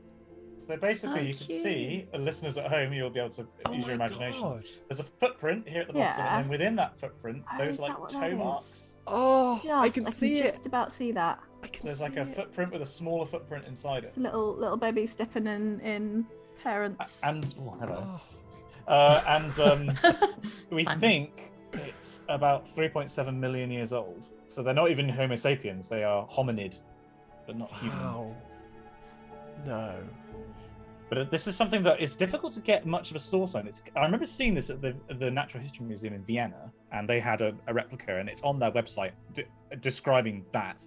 But there's not very many sources, so I don't know if this is perhaps controversial, and it's not necessarily the interpretation. I don't know. But I think that's adorable anyway. Hang on. Please, can we stay on feet? Says Captain Bream. Well, chat. Do not go back to the previous conversation. I am just trying to work out how you die from water. So it's called water intoxication or water poisoning. It's a potentially fatal disturbance in brain functions that results when the normal balance of electrolytes in the body is pushed outside safe limits by excessive water intake. That is the top line of Wikipedia there for you. So yeah, it's very, very difficult to do, but basically when you take ecstasy or like MDMA of any form, it offsets, I think it's antidiuretic hormone, which sort of tells you when you're thirsty and things. So you're just like, I'm really thirsty, I'm gonna keep drinking water. And then you drink too much. So don't do drugs, kids. Well, do drugs, kids. The definition of a drug is obviously quite fuzzy because, like, food is a drug. Do some drugs. Lots of things are drugs. Well, everything we ingest. Do some drugs, I think, is as a statement I can get behind. I mean, any chemical that we ingest and has a biological impact on us is a drug. Right? No, it has to have a psychoactive impact. But yeah. How about you're right? Do a lot of research. Here's the mess. Here's the takeaway. Okay. Don't get your drugs information from us. Mm-hmm. If you're thinking of doing some exciting drugs, do your research properly and make sure sugar, chocolate, whatever it is, alcohol, lovely white wine. It's rosé, actually, shall we? Oh, lovely rosé. Have a lovely rosé, or don't before you fully researched the possible side effects, so that you can all be safe. Remember, be safe. That's the key. Your auntie on Facebook is not a scientific source. Data that has been analyzed by people who have been trained to do so is a legitimate source. Yeah. And we also don't count as that. So 2016, I'm talking to you. Take us back. I mean, what's so difficult to harp on about it, but there's so little done on, so little good scientific work done on drugs because they're illegal and incredibly difficult to obtain and do scientific work in controlled environments. Really it's difficult. A bit of a catch-22. It's like, are they dangerous, so dangerous that we can't know about them? It's a difficult one. There's so many interesting studies on all kinds of different drugs, which I'm sure will come. I feel like it's the kind of thing that with spells and psycho spells that affect people's brains, it's probably going to come up again in our campaign, I think. So didn't you already do that to someone? Like you did that, didn't you? Infinity did something. You injected oxytocin to someone. You were like, you're my friend now. Yeah. Be my friend, please. Into Stowy pads, no less. Yeah. Stowy pads. One of the reasons, to bring it right back round to the cordyceps, Tenebris's spells are basically to do with brain manipulation, and cordyceps was one of the things that I was thinking about. As to how to do that, but you'll have to wait and see until maybe we have that conversation. Maybe the next time after to find out. We were really close to having that conversation, and then wolves. Infinity may never find out. Spells works. Infinity may be dead. Ten will be like, Uriel, would you like to learn about my magic? And you hey, like, Uriel might be dead too. I hate you. Oh, that's true. Oh, I'm only nice slightly less, dead than Infinity at the moment. Yeah. There's a reason to come and tune in next week because you may be seeing the process of us commissioning new artwork in real time. In real time. No, we could be in so much trouble.